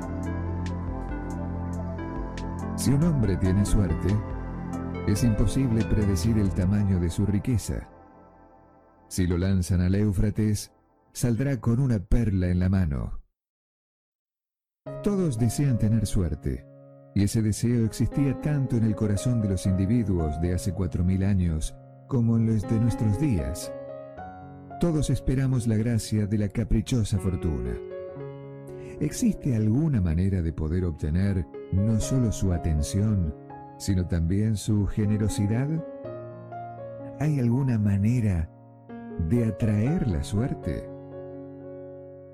Esto es precisamente lo que los habitantes de la antigua Babilonia querían saber y lo que decidieron descubrir. Eran clarividentes y grandes pensadores. Esto explica que su ciudad se convirtiera en la más rica y poderosa en su época. En aquella lejana época no existían las escuelas. Sin embargo, había un centro de aprendizaje muy práctico entre los edificios rodeados de torres de Babilonia. Este centro tenía tanta importancia como el palacio de los jardines colgantes y los templos de Dios. Ustedes constatarán que en los libros de historia este lugar aparece muy poco, probablemente nada, a pesar de que ejerciera una gran influencia en el pensamiento de aquel entonces. Este edificio era el templo del conocimiento. En él, profesores voluntarios explicaban la sabiduría del pasado y se discutían asuntos de interés popular en asambleas abiertas. En su interior, todos los hombres eran iguales. El esclavo más insignificante podía rebatir impunemente las opiniones del príncipe del palacio real. Uno de los hombres que frecuentaban el templo del conocimiento era Arcada, hombre sabio y opulento del que se decía que era el más rico de Babilonia. Existía una sala especial en la que concurrían casi todas las tardes un gran número de hombres, viejos y también jóvenes, pero la mayoría de edad madura, y discutían sobre temas interesantes. Podríamos escuchar lo que decían para verificar si sabían cómo atraer la suerte. El sol acababa de ponerse, semejante a una gran bola de fuego brillante a través de la bruma del desierto polvoriento, cuando Arcad se dirigió hacia su estrado habitual. Unos cuarenta hombres esperaban su llegada, tumbados en pequeñas alfombras colocadas sobre el suelo. Otros llegaban en ese instante. ¿De qué vamos a hablar esta tarde? preguntó Arcad. Tras una breve indecisión, un hombre alto, un tejedor, se levantó como era costumbre y le dirigió la palabra. Me gustaría escuchar algunas opiniones sobre un asunto. Sin embargo, no sé si formularlo porque temo que os pueda parecer ridículo, y a vosotros también, mis queridos amigos. Apremiado por Arcad y los demás, continuó. Hoy he tenido suerte, ya que he encontrado una bolsa que contenía unas monedas de oro. Me gustaría mucho seguir teniendo suerte y como creo que todos los hombres comparten conmigo esta ilusión, sugiero que hablemos ahora sobre cómo atraer la suerte para que así podamos descubrir las formas que podemos emplear para seducirla. Un tema realmente interesante, comentó Arcada. Un tema muy válido. Para algunos, la suerte solo llega por casualidad, como un accidente, y puede caer sobre alguien por azar. Otros creen que la creadora de la buena suerte es la benévola diosa Ishtar, siempre deseosa de recompensar a sus elegidos por medio de generosos presentes. ¿Qué decís vosotros, amigos? Debemos intentar descubrir los medios de atraer la suerte y que seamos nosotros los afortunados. Sí, sí. Y todas las veces que sea necesario, dijeron los impacientes y cada vez más numerosos oyentes. Para empezar, prosiguió Arcada, Escuchemos a todos los que aquí se encuentren que hayan tenido experiencias parecidas a las del tejedor, que hayan encontrado o recibido, sin esfuerzo por su parte, valiosos tesoros o joyas. Durante un momento de silencio, todos se miraron, esperando que alguien respondiera. Pero nadie lo hizo. ¿Qué? ¿Nadie? dijo Arcada. Entonces debe ser realmente raro tener esa suerte. ¿Quién quiere hacer alguna sugerencia sobre cómo continuar con nuestra investigación? Yo, contestó un hombre joven y bien vestido mientras se levantaba. Cuando un hombre habla de suerte, ¿no es normal que piense en las salas de juego? No es precisamente en esos lugares donde hallamos a hombres que pretenden los favores de la diosa y esperan que los bendiga para recibir grandes sumas de dinero. ¡No pares! gritó alguien al ver que el joven volvía a sentarse. Sigue con tu historia, dinos si la diosa te ha ayudado en las salas de juego. ¿Ha hecho que en los dados aparezca el rojo para que llenes tu bolsa? ¿O ha permitido que salga la cara azul para que el croupier recoja tus monedas que tanto te ha costado ganar? No me importa admitir que ella no pareció darse cuenta de que yo estaba allí, contestó el joven sumándose a las risas de los demás. ¿Y vos? ¿La encontrasteis esperando para hacer que los dados rodasen a vuestro favor? Estamos deseosos de escuchar y de aprender.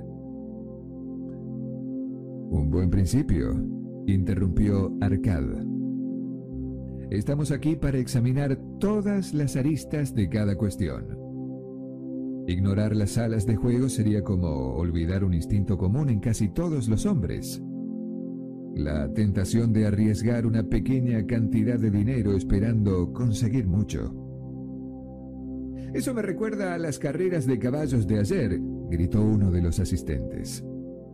Si la diosa frecuenta las salas de juego, seguramente no dejará de lado las carreras, con esos carros dorados y caballos espumadores. Es un gran espectáculo. Decidnos sinceramente, Arcad, ayer la diosa ¿no os murmuró que apostarais a los caballos grises de Nínive? Yo estaba justo detrás de vos y no daba crédito a mis oídos cuando os escuché apostar a los grises. Sabéis tan bien como nosotros que no existe ningún tronco en toda Siria capaz de llegar antes a la meta que nuestras queridas yeguas en una carrera honesta. ¿Acaso la diosa os dijo al oído que apostarais a los grises? Porque en la última curva el caballo negro del interior tropezaría y de esa forma molestaría a nuestras yeguas y provocaría que los grises ganaran la carrera y consiguieran una victoria que no habían merecido. Arcad sonrió con indulgencia. ¿Por qué pensamos que la diosa de la fortuna se interesaría por la apuesta de cualquiera en una carrera de caballos?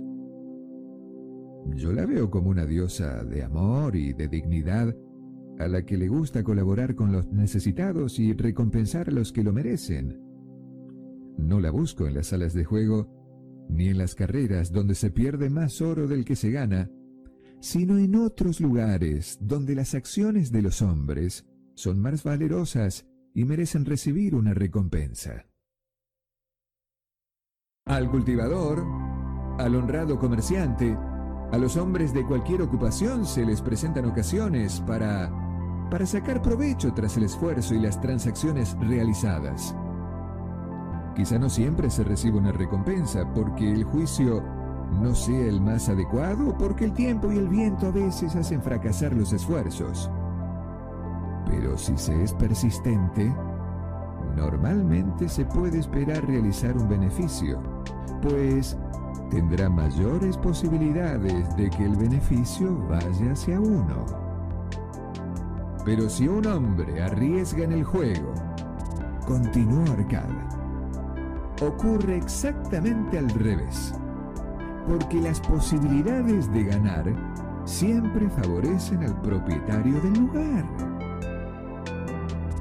El juego está hecho para que el propietario que explota el negocio consiga beneficios. Es su comercio y prevé realizar grandes provechos de las monedas que tuestan los jugadores.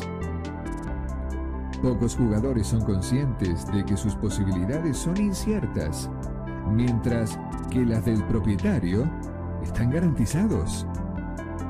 Examinemos, por ejemplo, las apuestas a los dados.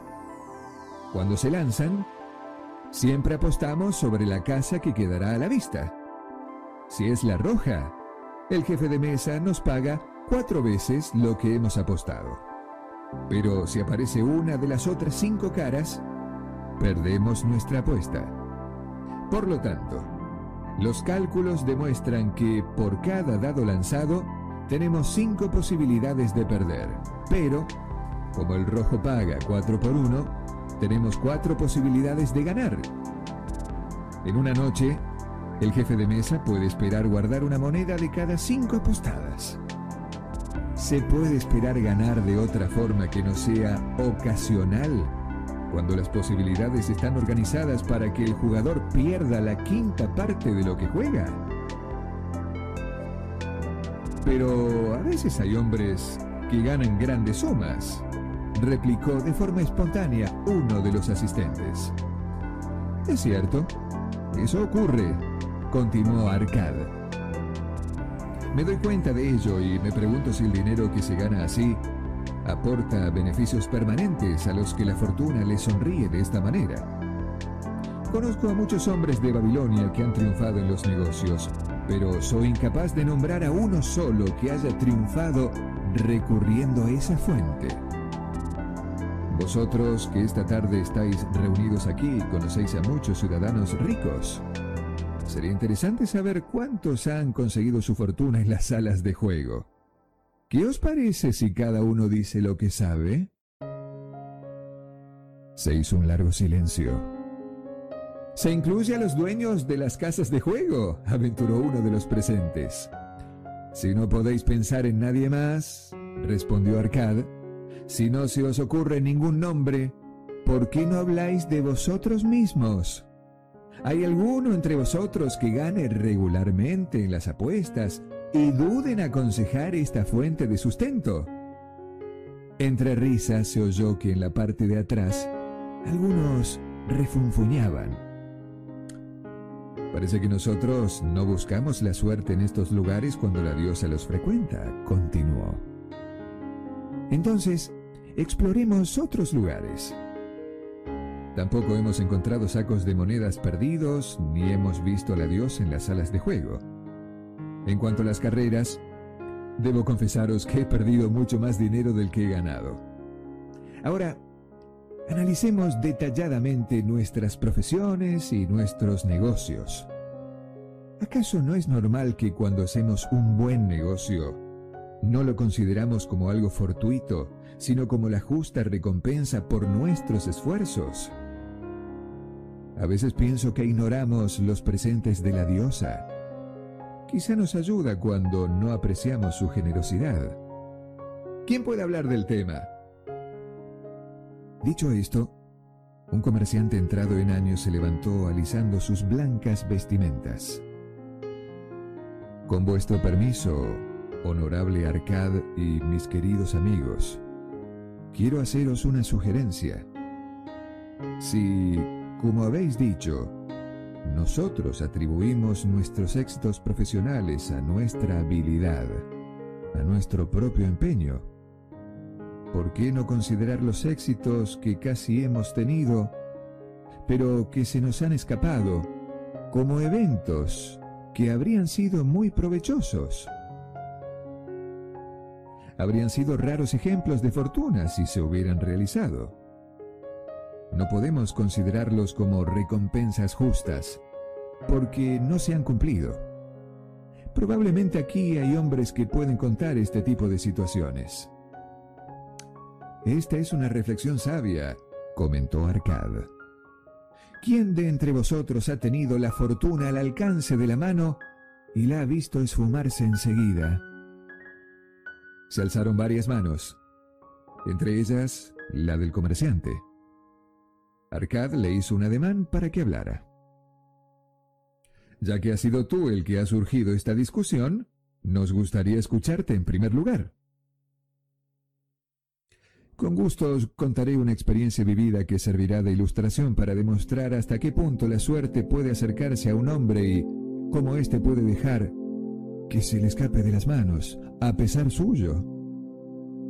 Hace varios años, cuando era joven recién casado y empezaba a ganarme bien la vida, mi padre vino a verme y me indicó que tenía que hacer una inversión urgentemente. El hijo de uno de sus buenos amigos había descubierto una zona de tierra árida, no lejos de las murallas de nuestra ciudad. Estaba situada sobre el canal donde el agua no llegaba. El hijo del amigo de mi padre ideó un plan para comprar esta tierra y construir en ella tres grandes ruedas que, accionadas por unos bueyes, consiguieran traer agua y dar vida al suelo erizado. Una vez realizado esto, planificó dividir la tierra y vender las partes a los ciudadanos para hacer jardines. El hijo del amigo de mi padre no poseía suficiente oro para llevar a cabo tal empresa era un hombre joven que ganaba un buen sueldo, como yo. Su padre, como el mío, era un hombre que dirigía una gran familia y con pocos recursos. Por eso decidió que un grupo de hombres se interesarán por su campaña. El grupo debía estar formado por 12 personas con buenas ganancias y que decidieran invertir la décima parte de sus beneficios en el negocio hasta que la tierra estuviera lista para la venta. Entonces, todos compartirían en partes proporcionales los beneficios según la inversión que hubieran realizado. Hijo mío, me dijo mi padre, ahora eres un hombre joven.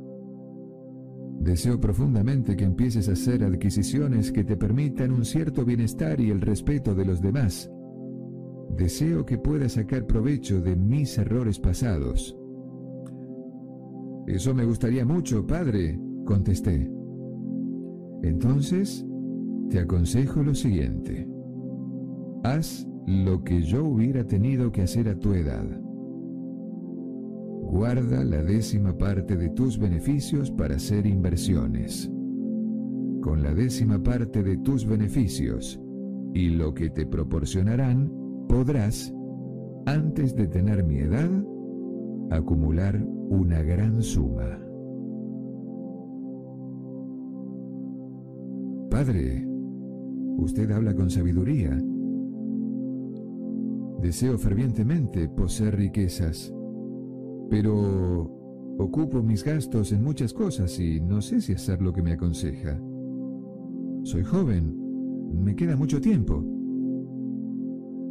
Yo pensaba igual a tu edad, pero ahora han pasado varios años y todavía no he empezado a acumular bienes.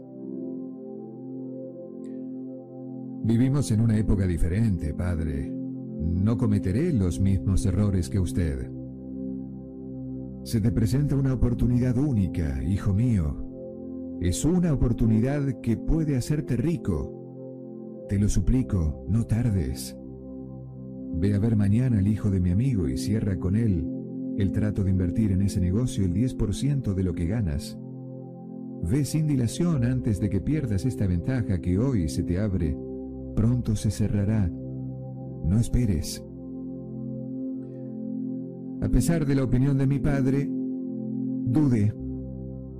Los mercaderes del este acababan de traer ropa de tal riqueza y belleza que mi mujer y yo ya habíamos decidido que compraríamos al menos una pieza cada uno. Si hubiera aceptado invertir la décima parte de mis ganancias en esa empresa, hubiéramos tenido que privarnos de esas vestimentas y de otros placeres que deseábamos. No quise pronunciarme hasta que fuera demasiado tarde. Fue una mala idea. La empresa resultó más fructífera de lo que se hubiera podido predecir. Esta es mi historia y muestra cómo permití que la fortuna huyera. En esta historia vemos que la suerte espera y llega al hombre que aprovecha la oportunidad comentó un hombre del desierto de Tez Morena. Siempre tiene que haber un primer momento en el que se adquieren bienes. Pueden ser unas monedas de oro o de plata que un hombre consigue de sus ganancias por su primera inversión. Yo mismo poseo varios rebaños. Empecé a comprar animales cuando era un niño, cambiando un joven ternero por una moneda de plata. Este gesto que simbolizaba el principio de mi riqueza, adquirió gran importancia para mí. Toda la suerte que un hombre necesita debe confluir en la primera adquisición de bienes. Para todos los hombres, este primer paso es el más importante porque hace que los individuos que ganan su dinero a partir de su propia labor pasen a ser hombres que consiguen dividendos de su oro. Por suerte, algunos hombres aprovechan la ocasión cuando aún son jóvenes y de esa manera tienen más éxito financiero que los que aprovechan la oportunidad más tarde o que los hombres desafortunados, como el padre de este comerciante, que no la consiguen jamás. Si nuestro amigo comerciante hubiera dado este primer paso de joven cuando se le presentó la oportunidad, ahora poseería una gran fortuna. Si la suerte de nuestro amigo tejedor le hubiera determinado dar ese paso por aquel entonces, Probablemente ese hubiera sido el primer paso de una suerte mayor. A mí también me gustaría hablar, dijo un extranjero levantándose. Soy sirio. No hablo muy bien vuestro idioma. Me gustaría calificar de alguna manera a este amigo, el comerciante. Quizá penséis que no soy educado, ya que deseo llamarlo de esa forma. Mas, desgraciadamente, no conozco cómo se dice en vuestro idioma y si lo digo en sirio no me entenderéis. Entonces, decidme, por favor, ¿cómo calificáis a un hombre que tarda en cumplir las cosas que le convienen? Contemporizador, gritó uno de los asistentes. Esto es, afirmó el sirio mientras agitaba las manos, visiblemente excitado. No acepta la ocasión cuando ésta se presenta. Espera. Dice que está muy ocupado. Hasta la próxima. Ya te volveré a ver. La oportunidad no espera a la gente lenta y piensa que si un hombre desea tener suerte, reaccionará con agilidad.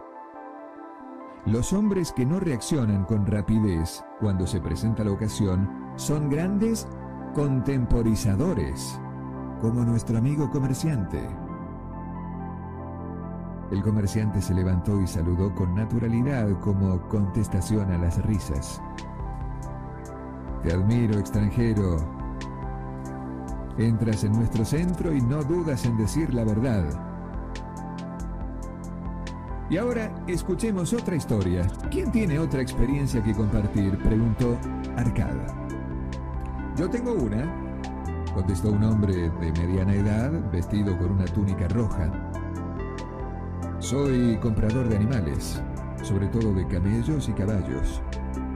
Algunas veces compro también ovejas y cabras. La historia que voy a contaros muestra cómo la fortuna vino en el momento que menos la esperaba. Quizás sea por eso que la dejé escapar. Podréis sacar vuestras propias conclusiones cuando os lo relate. Al volver a la ciudad una tarde, tras un viaje agotador de 10 días en busca de camellos, me molestó sobremanera encontrar las puertas de la ciudad cerrada al cal y canto. Mientras mis esclavos montaban nuestra tienda para pasar la noche que preveíamos escasa en comida y agua, un viejo granjero que, como nosotros, se encontraba retenido en el exterior, se acercó. Honorable señor, dijo al dirigirse a mí, parecéis un comprador de ganado. Si es así, me gustaría venderos al excelente rebaño de ovejas que traemos.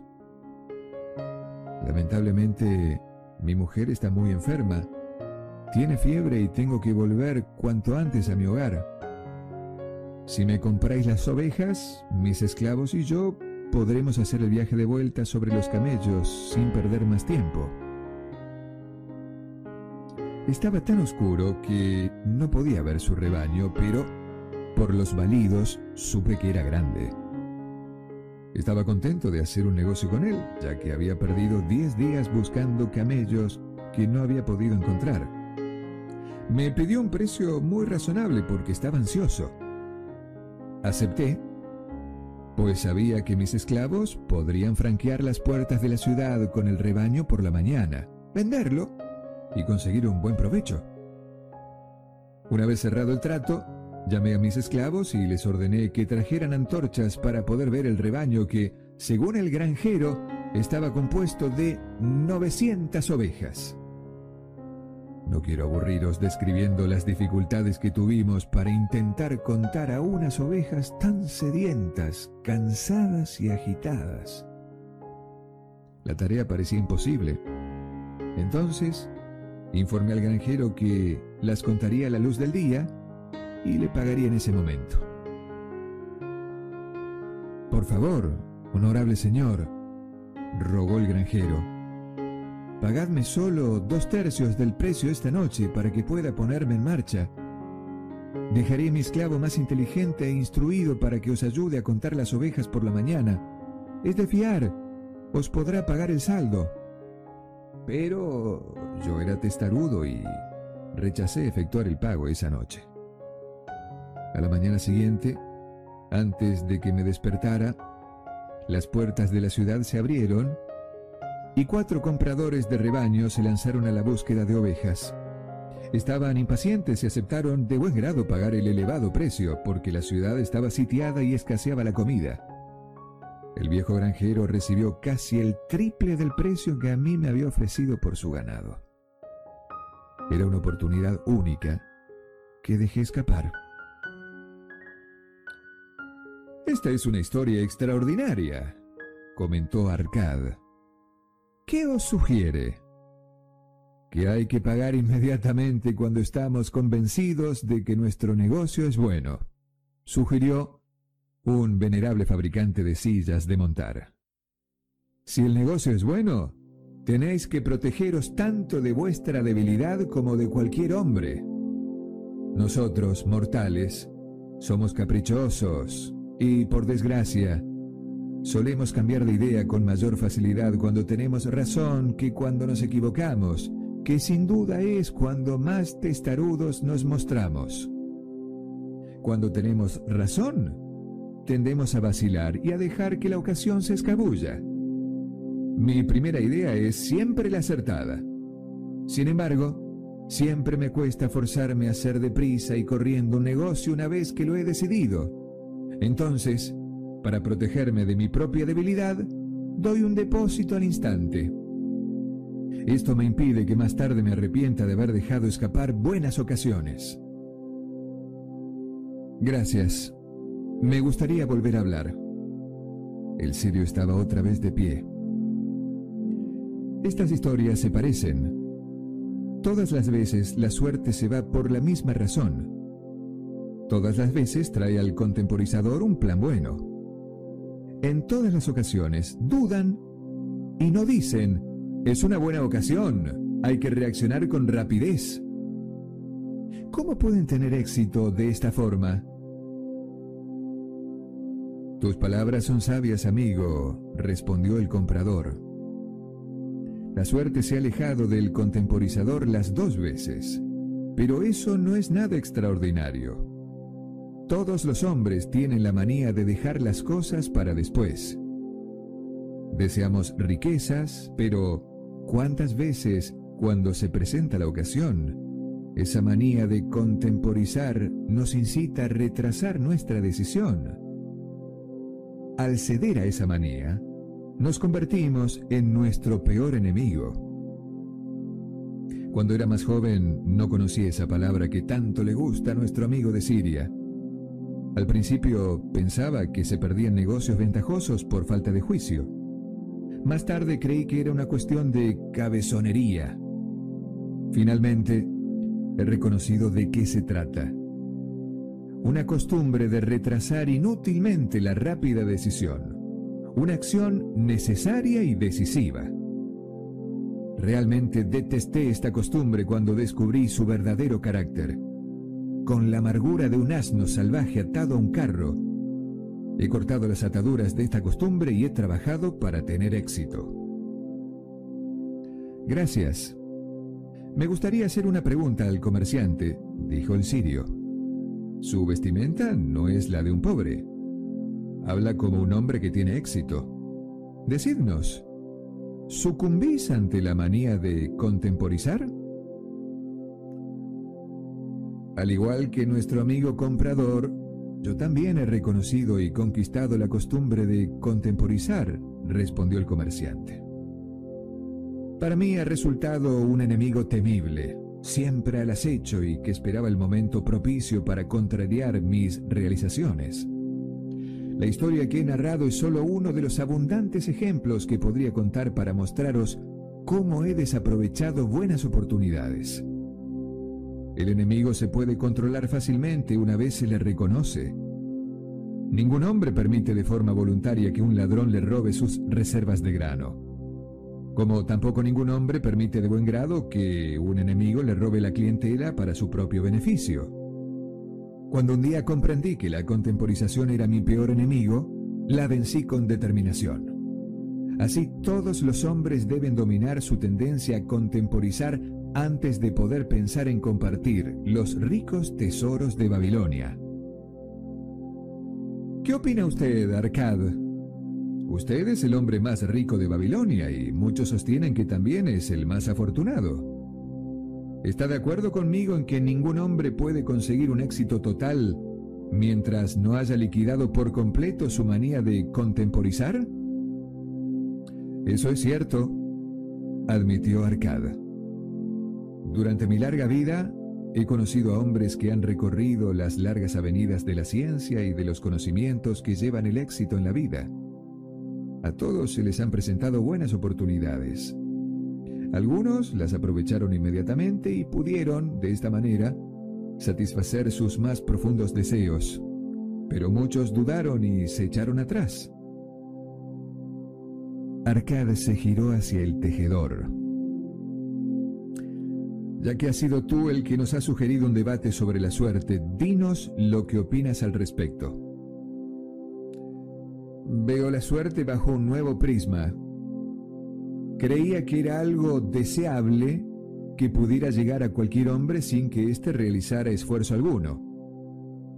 Ahora soy consciente de que no se trata de un acontecimiento que uno puede provocar.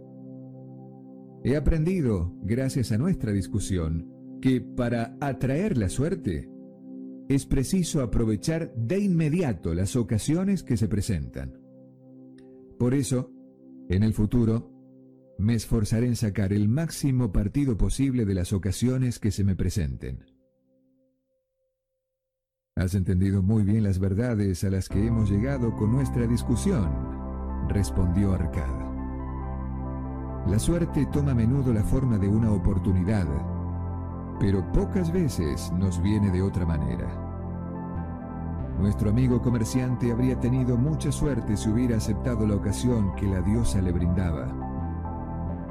Nuestro amigo comprador también habría podido aprovechar su suerte si hubiera completado la compra del rebaño y lo habría vendido consiguiendo un gran beneficio. Hemos seguido con esta discusión para descubrir los medios necesarios para que la suerte nos sonría. Creo que vamos bien encaminados. En las dos historias hemos visto cómo la suerte toma la forma de una oportunidad. De todo esto se desprende la verdad. Verdad que por muchas historias parecidas que contáramos, no cambiaría. La suerte puede sonreíros si aprovecháis las ocasiones que se presentan. Los que están impacientes por aprovechar las ocasiones que se les presentan para sacarles el máximo provecho posible, atraen la atención de la buena diosa. Siempre se apresura en ayudar a los que son de su agrado. Le gustan sobre todo los hombres de acción. La acción te conducirá hacia el éxito que deseas. A los hombres de acción le sonríe la buena fortuna. Capítulo 5 Las cinco leyes del oro Si pudieras escoger entre una bolsa llena de oro y una tablilla de arcilla donde estuvieran grabadas palabras llenas de sabiduría, ¿qué escogerías? Arrimados en las vacilantes llamas de una hoguera alimentada con arbustos del desierto. Los morenos rostros de los oyentes brillaban, animados por el interés. El oro, el oro, respondieron a coro los 27 asistentes. El viejo Calabab, que había previsto esta respuesta, sonrió. ¡Ah! Continuó alzando la mano. Oíd a los perros salvajes a lo lejos, en la noche. Aullan y gimen porque el hambre les corroe las entrañas. Pero dadles comida y observad lo que hacen. Se pelean y se pavonean. Y después siguen peleándose y pavoneándose sin preocuparse por el futuro. Exactamente igual que los hijos de los hombres. Dadles a elegir entre el oro y la sabiduría. ¿Qué hacen? Ignoran la sabiduría y malgastan el oro. Al día siguiente, gimen porque ya no tienen el oro. El oro está reservado a aquellos que conocen sus leyes y las obedecen. Calabab cubrió sus delgadas piernas con la túnica blanca, pues la noche era fría y el viento soplaba con fuerza. ¿Por qué me habéis servido fielmente durante nuestro largo viaje? Porque habéis cuidado bien a mis camellos. Porque habéis trabajado duro sin quejaros a través de las arenas del desierto. Y porque os habéis enfrentado con valentía a los rateros que han intentado despojarme de mis bienes. Esta noche voy a contaros la historia de las cinco leyes del oro. Una historia como jamás habéis oído Escuchad, escuchad. Prestad mucha atención a mis palabras para comprender su significado y tenerlas en cuenta en el futuro si deseáis poseer mucha fortuna. Hizo una pausa impresionante. Las estrellas brillaban en la bóveda celeste. Detrás del grupo se distinguían las descoloridas tiendas que habían sujetado fuertemente en resguardo de posibles tormentas de arena. Al lado de las tiendas, los fardos de mercancías recubiertos de pieles estaban correctamente apilados. Cerca de allí, algunos camellos tumbados en la arena rumiaban satisfechos, mientras que otros roncaban, emitiendo un sonido grave. Ya nos has relatado varias historias interesantes, Calabab, dijo en voz alta el jefe de la caravana. En ti vemos la sabiduría que nos guiará cuando tengamos que dejar de servirte. Os he contado mis aventuras en tierras lejanas y extranjeras, pero esta noche voy a hablaros de la sabiduría de Arcad, el hombre sabio, que es muy rico Hemos oído hablar mucho de él, reconoció el jefe de la caravana, pues era el hombre más rico que jamás haya vivido en Babilonia. Era el hombre más acaudalado porque usaba el oro con sabiduría, más de lo que cualquier otra persona lo hizo antes. Esta noche voy a hablaros de su gran sabiduría tal como Nomasir, su hijo, me habló de ella hace muchos años en Nínive cuando yo no era más que un joven. Mi maestro y yo nos habíamos quedado hasta bien entrada la noche en el palacio de Nomasir. Yo había ayudado a mi maestro a llevar los grandes rollos de suntuosas alfombras que debíamos mostrar a Nomasir para que éste hiciera su elección. Finalmente quedó muy conforme y nos invitó a sentarnos con él y beber un vino exótico y perfumado que recalentaba el estómago, bebida a la que yo no estaba acostumbrada. Entonces nos contó la historia de la gran sabiduría de Arcad, su padre, la misma que voy a contaros. Como sabéis, según la costumbre de Babilonia, los hijos de los ricos viven con sus padres a la espera de recibir su herencia. Arcad no aprobaba esta idea. Así pues, cuando Nomasir tuvo derecho a su herencia, le dijo al joven, Hijo mío, deseo heredarte mis bienes. Sin embargo, debes demostrar que eres capaz de administrarlos con sabiduría. Por tanto, quiero que recorras el mundo y que demuestres tu capacidad de conseguir oro y de hacerte respetar. Y para que empieces con buen pie, te daré dos cosas que yo no tenía cuando empecé, siendo un joven pobre, mi fortuna en primer lugar, te doy este saco de oro. Si lo utilizas con sabiduría, construirás las bases de tu futuro éxito. También te doy esta tablilla de arcilla donde están grabadas las cinco leyes del oro. Solo serás eficaz y seguro si las pones en práctica en tus propios actos. Dentro de diez años, volverás a casa de tu padre y darás cuenta de tus actos. Si has demostrado tu valor, entonces heredarás mis bienes.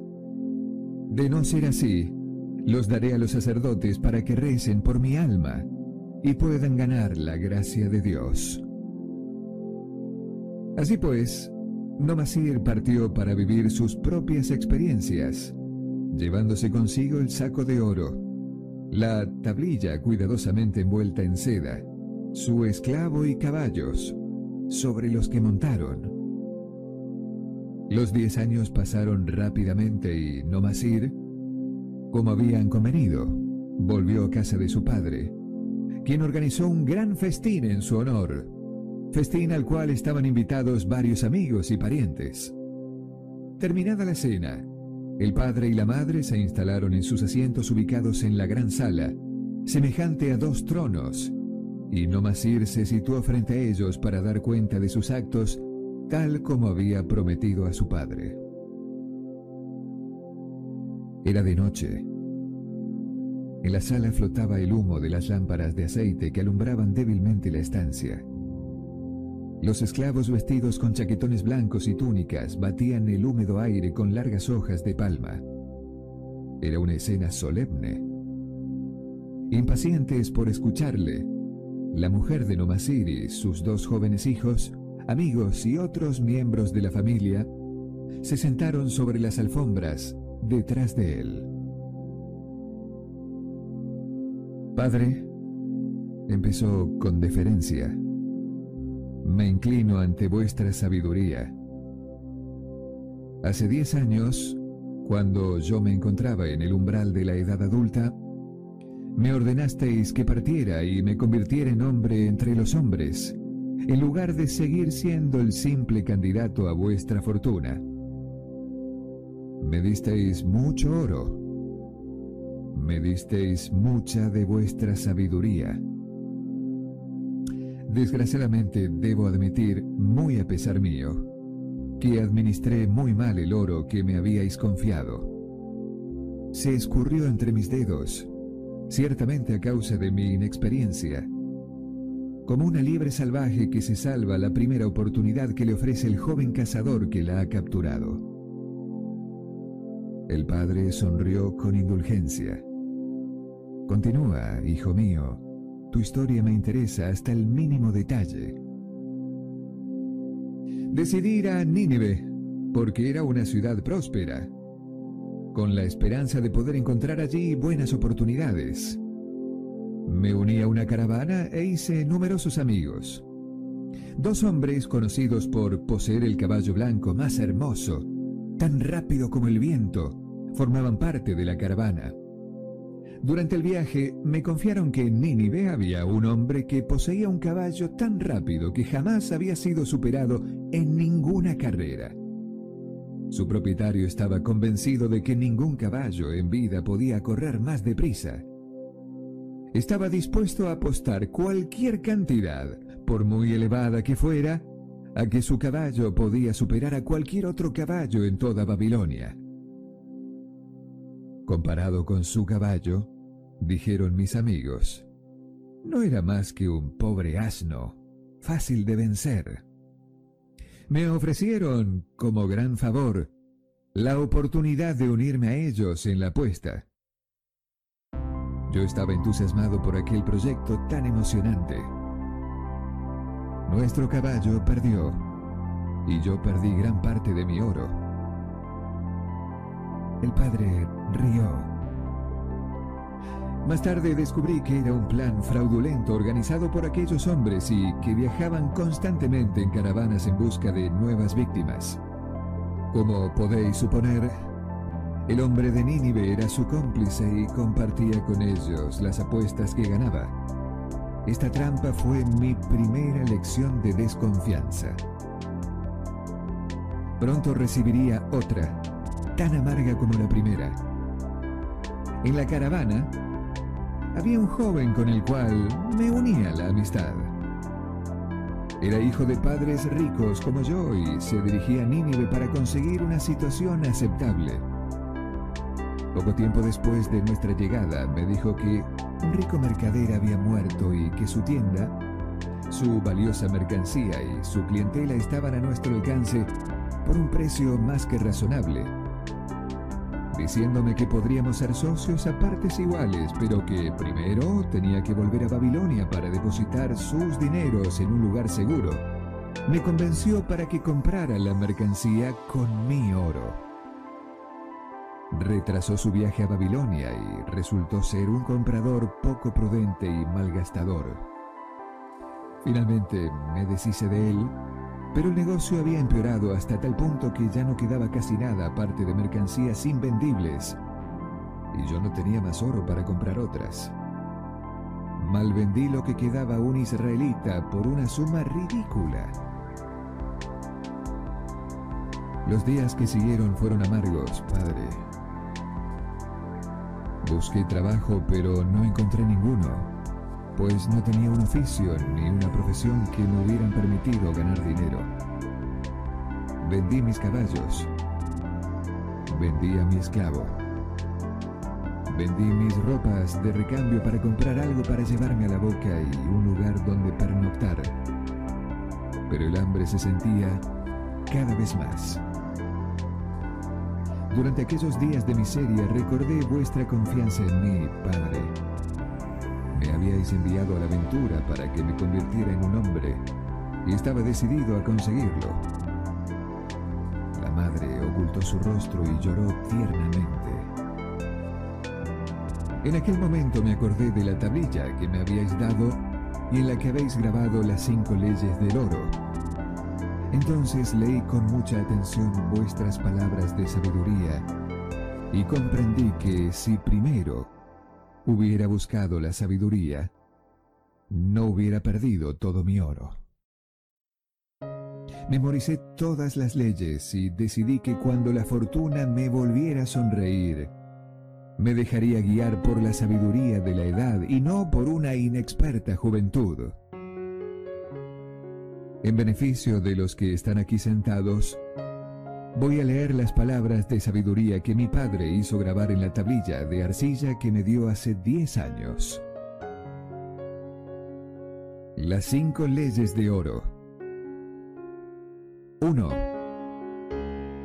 El oro acude fácilmente, en cantidades siempre mayores e importantes a quien reserva no menos de una décima parte de sus ganancias para crear un bien en previsión de su futuro y el de su familia.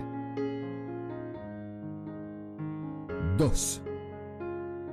El oro trabaja con diligencia y de forma rentable para el poseedor sabio que le encuentra un uso provechoso multiplicándose incluso como los rebaños en los campos.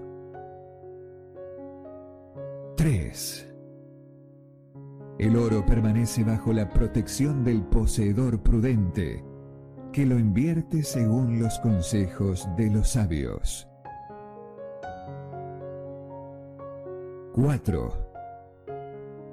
El oro escapa al hombre que invierte sin objetivo en empresas que no le son familiares o que no son aprobadas por aquellos que conocen la forma de utilizar el oro. 5.